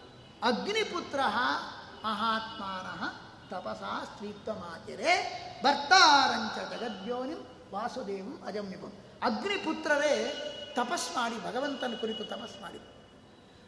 ವಾಯುದೇವನು ನಮಗೆ ಭಗವಂತನೇ ಪತ್ನಿ ಭಗವಂತನ ನಾವು ಪತ್ನಿ ಆಗಬೇಕು ಅಂತ. ಆವಾಗ ವಾಯುದೇವರನ್ನು ಕುರಿತು ತಪಸ್ ಮಾಡಿದ್ದಕ್ಕೆ ಅವರಿಗೆ ಸ್ತ್ರೀ ದೇಹ ಬಂತು. ಆ ಸ್ತ್ರೀ ದೇಹದಲ್ಲಿ ಅವರು ಬದ್ರಿನಾರನ್ನ ಸೇವೆ ಮಾಡಿದರು. ಸ್ವರ್ಗದಲ್ಲಿ ಅಪ್ಸರ ಸ್ತ್ರೀಯಾಗಿ ಹುಟ್ಟಿದರು. ಅದೇ ಬದ್ರಿನಾರಾಯಣ ಕೃಷ್ಣ ರೂಪವನ್ನು ತಾಳಿದಾಗ ಪರಮಾತ್ಮನೇ ಪತಿಯಾಗಲು ತಪಸ್ಸು ಮಾಡಿದ್ರಿಂದಾಗಿ ಆ ತಪಸ್ಸಿನ ಫಲವಾಗಿ, ವರದ ಫಲವಾಗಿ ವರದ ಫಲವಾಗಿ ಅವರೇ ರಾಜಕನ್ಯರಾಗಿ ಹುಟ್ಟಿದ್ದಾರೆ. ಅವರನ್ನೆಲ್ಲ ನರಕಾಸುರ ಬಂಧನಲ್ಲಿಟ್ಟ ನರಕಾಸುರ ಸಂಹಾರ ಮಾಡಿದಾಗ ಅವರು ಕೇಳಿಕೊಂಡಾಗ ಅವರು ಮಾಡಿದ ತಪಸ್ಸಿಗೆ ಪರಮಾತ್ಮನ ಅವರಿಗೆ ವರ ಕೊಟ್ಟಿದ್ದರಿಂದಾಗಿ ವರದಿಂದ ಯುವತಿ ಜನ, ಜನಶಬ್ದೋ ಸ್ವತೋ ಜೀವೇ ಕ್ವಚಿತ್ ದೇಹಪಿ ಬಣ್ಯತೆ ವರದಿಂದಾಗಿ ಗಂಡಸರಾದ ಅಗ್ನಿಪುತ್ರರಿಗೆ ಯುವತಿ ಜನ ಬಂದಿತ್ತು, ಯುವತಿ ಶರೀರ ಬಂದಿತ್ತು. ವಾಯುದೇವರು ಅನುಗ್ರಹಿಸಿದ್ದು ಅದಕ್ಕೆ ತಪಸ್ಸು ಮಾಡಿದರು. ಕೃಷ್ಣನಿಗೆ ನಾವು ಪತ್ನಿ ಆಗಬೇಕು ಹೇಳಿದಾಗ ಆ ವರಬಲದಿಂದ ಯುವತಿ ಶರೀರವನ್ನು ತೊಟ್ಟ ಅಗ್ನಿಪುತ್ರರು. ಅದಕ್ಕೋಸ್ಕರ ಅವರನ್ನು ಭಗವಂತ ಸ್ವೀಕಾರ ಮಾಡಿದ ಇದು ವರ ಯುವತಿ ಜನ. ಹೀಗೆ ಬಹಳ ಶಬ್ದದಲ್ಲಿ ಹಾಗಾಗಿ ಒಂದು ಉಪನಿಷ, ಅಗ್ನಿಪುತ್ರರು ಅಂದರೆ ಅವರೆಲ್ಲ ಅಗ್ನಿಗಳೇ. ಅಗ್ನಿಪುತ್ರ ಅನ್ನೋದನ್ನು ಅಗ್ನಿ ಅಂತ ಕರೀತಾರೆ. ಅಗ್ನಯ ಅಂತ. ಏಕ್ ಏಕೋನ ಪಂಚಾಶತ್ ಅಗ್ನಯ ಅಂತ. ಅಗ್ನಿಪುತ್ರರನ್ನು ಅಗ್ನಿ ಅಂತ ಕರೀತಾರೆ. ಇದರಿಂದಾಗಿ ಏನಾಯಿತು ಅಂದರೆ ಒಂದು ಉಪನಿಷತ್ತಿಗೆ ಒಂದು ಅರ್ಥ ಸಿಕ್ತು ನಮಗೆ. ಯೋಷಿತಮಗ್ನಿಂಧ್ಯಾಯೀತ ಯೋಷಿತ್ ಅಂದರೆ ಕೃಷ್ಣನ ಸ್ತ್ರೀಯರೇ ಯೋಷಿತ್ತು. ಪುಮಾನ್ ರೇತ ಸಿಂಚತೆ ಯೋಷಿತಾಯ ಅಂದಮೇಲೆ ಯೋಷಿತ್ ಎಂಬುದಕ್ಕೆ ಲಕ್ಷ್ಮಿ ಅಂತ ಅರ್ಥ ಮಾಡಿದ್ದಾರೆ ಪುಮಾನ್ ಅಂದರೆ ಪರಮಾತ್ಮ ಅಂತ ಅರ್ಥ ಮಾಡಿದ್ದಾರೆ. ಉಪನಿಷತ್ತಲ್ಲಿ ಪುರುಷ ಅಂದರೆ ಮುಖ್ಯವಾಗಿ ಅವನೇ. ಉಪನಿಷತ್ತಲ್ಲಿ ಸ್ತ್ರೀ ಅಂದರೆ ಮುಖ್ಯವಾಗಿ ಲಕ್ಷ್ಮೀದೇವಿ ಹಾಗಾಗಿ ಇಲ್ಲಿ ಯೋಷಿತ ಮಗ್ನಿಂಧ್ಯಾಯತ ಉಪನಿಷತ್ತಿಗೆ ಕೃಷ್ಣನ, ಭಗವಂತನ ಸ್ತ್ರೀಯರು ಯಾರಿದ್ದಾರೆ? ಅವರೆಲ್ಲ ಅಗ್ನಿ. ಅಗ್ನಿ ಅಂದರೆ ಅಗ್ನಿಪುತ್ರರ ಅವತಾರ. ಅಗ್ನಿ ಅಂದರೆ ಅಗ್ನಿಪುತ್ರರನ್ನು ಅಗ್ನಿ ಅಂತ ಕರೆಯೋದು ಸಮುದಾಯಕ ವಚನ. ಅವರಲ್ಲಿ ಐಕಮತ್ಯ ಇದೆ. ಸಮುದಾಯ ವಚನನಾಗಿ ಆ ಅಗ್ನಿ ಸಮುದಾಯ ಏನಿದೆ ಅವರೆಲ್ಲ ಕೃಷ್ಣನ ಪತ್ನಿಯರಾದರು ಎಂಬ ಉಪನಿಷತ್ತಿನ ಒಂದು ಹೊಸ ಅರ್ಥ ಕೂಡ ಚಿಂತನೆ ಇಲ್ಲಿ ಮಾಡ್ಬೋದು. ಇಂತಹ ಶ್ರೀಕೃಷ್ಣ ಪರಮಾತ್ಮ ಅವನನ್ನು ನಾವು ಧ್ಯಾನ ಮಾಡುವಾಗ ಯಾವಾಗಲೂ ಭಾಗವತ ಕೇಳುವರಿಗೆ ವೈರಾಗ್ಯ ಇರಬೇಕು. ಹೊರಗೆ ಮನಸ್ಸು ವಿಕ್ಷಿಪ್ತ ಆಗಬಾರ್ದು. ಬ್ರಹ್ಮಚರ್ಯವನ್ನು ಕಾಯ್ದುಕೊಂಡು ಅವರು ಆಹಾರದಲ್ಲಿ ನಿಯಂತ್ರಣ ಮಾಡಿಕೊಂಡು, ಇಂದ್ರಿಯ ಸಂಯಮ ಮಾಡಿಕೊಂಡು ಭಾಗವತ ಕೇಳಬೇಕು ಅಂತ. ಅದಕ್ಕೆ ಎತ್ಕೊಳ್ತಾನೆ ನಿರಸ್ತ ಕುಹಕಂ ನಮಗೆ ಹೊರಗಿನ ಆಕರ್ಷಣೆ ಇರಬಾರ್ದು. ವೈರಾಗ್ಯ ಇರಬೇಕು. ಇಂದ್ರಿಯ ನಮ್ಮ ಕಟೋಟಿಯಲ್ಲಿರಬೇಕು. ಭಾಗವತಿಗಳು ಇರಬೇಕು. ಅದಕ್ಕೋಸ್ಕರ ಕೃಷ್ಣನನ್ನು ನಿರಸ್ತ ಕೋಹಕಂ ಅಂತ ಧ್ಯಾನ ಮಾಡಬೇಕಂತ. ಅಲ್ಲಿ ಬಂದು ಎತ್ಕೊಳ್ತಾನೆ ನಿರಸ್ತ ಕೋಹಕಂ ಅಂದರೆ ಯಸ್ಯೇಂದ್ರಿಯಂ ವಿಮತಿತ ವಿಮತಿತಂ ಕೋಹಿಕೈ ನೆಚ್ಚಬೇಕು ಶ್ರೀಕೃಷ್ಣ ಪರಮಾತ್ಮ ಮಹಾಭಾರತ ಯುದ್ಧಾಗಿ ಬಂದಿದ್ದಾನೆ. ಎಷ್ಟೋ ದಿವಸ ಆಯಿತು. ಸಾವಿರಾರು ಪತ್ನಿಯರು ಕಾಯ್ತಾ ಇದ್ದಾರೆ, ಮಕ್ಕಳು ಕಾಯ್ತಾ ಇದ್ದಾರೆ. ಅವರು ಬಂದಾಗ ಅವರ ಮನಸ್ಸನ್ನು ತಮ್ಮತ್ತ ಸೆಳಿಬೇಕು, ಅವನ ಮನಸ್ಸನ್ನು ಕದಡಿ ತಮ್ಮ ಹತ್ರ ಸೆಳ್ಕೊಳ್ಬೇಕು ಕಾಮಾಕ್ರಾಂತವನ್ನಾಗಿ ಮಾಡಬೇಕೆಂದು ಎಲ್ಲ ಪತ್ನಿಯರು ಏಕಕಾಲದಲ್ಲಿ ತಮ್ಮ ಶೃಂಗಾರ ಹಾವ ಭಾವ ವಿಲಾಸದಿಂದ ಭಗವಂತನನ್ನು ಸೆಳಿಬೇಕು ಅಂತ ಮನಸ್ಸು ಮಾಡಿದ್ರಂತೆ. ಆದರೆ ಅವರ ಕುಹಕ ಅಂದರೆ ಮನಸ್ಕ್ಷೋಭಕರವಾದ ಹಾವಭಾವ ವಿಲಾಸಗಳು, ಅದರಿಂದ ಭಗವಂತನ ಮನಸ್ಸನ್ನು ಕೆಡಿಸ್ಲಿಕ್ಕೆ ಅಂದರೆ ಕ್ಷೋಭೆಗೊಳಿಸಲಿಕ್ಕೆ ಅವರಿಂದ ಆಗಿಲ್ಲ. ನಿರಸ್ತ ಕುಹಕ ಅಂದರೆ ಮನೋವಿಕಾರಕ್ಕೆ ಸಾಧನವಾದ ಹಾವಭಾವ ವಿಲಾಸವನ್ನು ಭಗವಂತ ವಿಲ, ಏನು, ವಿಫಲಗೊಳಿಸಿದವನು. ಆ ಅರ್ಥದಲ್ಲಿ ಕೃಷ್ಣನನ್ನು ಈ ರೀತಿಯಾಗಿ ಭಾಗವತ ಹೇಳ್ತಾ ಇದೆ. ಅವನ ಗೋಪಿ ಜಾರ ನವನೀತ ಚೋರ ಕಾಮುಕ ಅಂತ ಹೇಳಿದರೆ ಎತ್ಕೊಳ್ತಾರೆ ಭಾಗವತ ಹೇಳುವುದೇ ಪ್ರಥಮ ಸ್ಕಂದದಲ್ಲಿ ಯಾವ ಭಗವಂತನ ಇಂದ್ರಿಯವನ್ನು ಮನಸ್ಸನ್ನು ಸಾವಿರಾರು ಸ್ತ್ರೀಯರು ಹಾವಭಾವ ವಿಲಾಸದಿಂದ ಕದಡಲಿಕ್ಕಾಗಿಲ್ಲ. ಅಷ್ಟು ಅನಾದಿ ಬ್ರಹ್ಮಚಾರಿ ಶ್ರೀಕೃಷ್ಣ. ಈ ಅನುಸಂಧಾನ, ಈ ಮುಖ ನಮಗೆ ಬೇಕು. ಕೃಷ್ಣ ಬೇರೆಯವರಿಗೋಸ್ಕರವೇ ಅವರಿಗೆ ತನ್ನ ದೇಹದ ಸುಖ ಕೊಟ್ಟನೆಗೋಸ್ಕರ ಅವರ ದೇಹ ಸುಖವನ್ನು ಕೃಷ್ಣ ಬಯಸಿಲ್ಲ. ಗೋಪಿಕಾಚರು ಕೃಷ್ಣನಿಗೋಸ್ಕರ ಕೂಗಿದರೆ ವಿರಹ ಗೋಪಿಕಾಚರಿಗೆ ಕೃಷ್ಣನು ಕೂಗಿಲ್ಲ. ಗೋಪಿ ಗೀತ ಕೃಷ್ಣ ಗೀತ ಕೃಷ್ಣವನ್ನು ಗೋಪಿಗೆ ನೀವು ಬರ್ರಿ. ನನ್ನ ಗತಿ ಏನು ಅಂತ ಹಾಡಿ ಹೋಗಲಿಲ್ಲ ಕೃಷ್ಣನಿಗೆ ಗೋಪಿಯರು ಬೇಕಾಗಿಲ್ಲ. ಗೋಪಿಯರಿಗೆ ಕೃಷ್ಣ ಬೇಕಿತ್ತು. ಇಷ್ಟು ಅರ್ಥ ಮಾಡಿಕೊಂಡ್ರೆ ಏನೂ ಸಮಸ್ಯೆ ಇಲ್ಲ. ಆದರೆ ಈ ಕಡೆಗಳು ತಾವು ಹೇಗೋ ತಮ್ಮಂತೆ ಇತರರು ಕೃಷ್ಣನಿದ್ದಾರೆ ಸ್ತ್ರೈಣಂ ಅನುವೃತಂ. ತಾವು ಸ್ತ್ರೈಣರಾಗಿರ್ತಾರೆ, ಕೃಷ್ಣನನ್ನು ಸ್ತ್ರೈಣ ಅಂತ ಅರ್ಥ ಮಾಡಿಕೊಂಡು ಬುದ್ಧಿಗೆ ತೋಚದಂತೆ ಕೃಷ್ಣನ ಅರ್ಥೈಸಿಕೊಂಡ್ರು. ಮತಯೋ ಯಥ. ಒಬ್ಬೊಬ್ಬರ ಬುದ್ಧಿ ಒಂದು ಬುದ್ಧಿಗೆ ತೋಚದಂತೆ ಮಾಡಿದ್ರು, ಕೃಷ್ಣ ಹಾಗಿಲ್ಲ ಅಂದರೆ ಭಾಗವತ ಹೇಳ್ತಾ ಇದೆ. ಹೀಗೆ ಕೃಷ್ಣನ ಬ್ರಹ್ಮಚರ್ಯವನ್ನು ಅನುಸಂಧಾನ ಮಾಡುವವರಿಗೆ ಹೊರಗಿನ ಆಕರ್ಷಣೆ ಹೋಗಿ ವಿರಕ್ತರಾಗಿ ಏಕಾಗ್ರ ಮನಸ್ಸಿನಿಂದ ಭಾಗವತ ಕೇಳಲಿಕ್ಕೆ ಅನುಕೂಲ ಆಗತ್ತೆ ಎಂಬ ದೃಷ್ಟಿಯಿಂದ ಕೃಷ್ಣನನ್ನು ನಿರಸ್ತಕೋಹಕ ಎಂಬುದಾಗಿ ಇಲ್ಲಿ ಧ್ಯಾನಿಸಬೇಕು ಅಂತ ಪ್ರಥಮ ಭಾಗವತ ಶ್ಲೋಕದಲ್ಲಿ ಹೇಳಿದ್ದಾರೆ. ಇವತ್ತು ನಾಳೆ ಒಂದು ಶ್ಲೋಕ ಹಿಡ್ಕೊಂಡು, ಭಾಗವತವನ್ನು ಹಿಡ್ಕೊಂಡು ಒಂದು ಅಭಿಪ್ರಾಯ ಹೇಳ್ತೇವೆ ಇವತ್ತು ಇಲ್ಲಿ ಇವು ಕೃಷ್ಣಾರ್ಪಣ, ಇನ್ನು ಬೇರೆ ಕಡೆ ಹೋಗಬೇಕಾಗಿಲ್ಲ. ಕೃಷ್ಣಾರ್ಪಣ.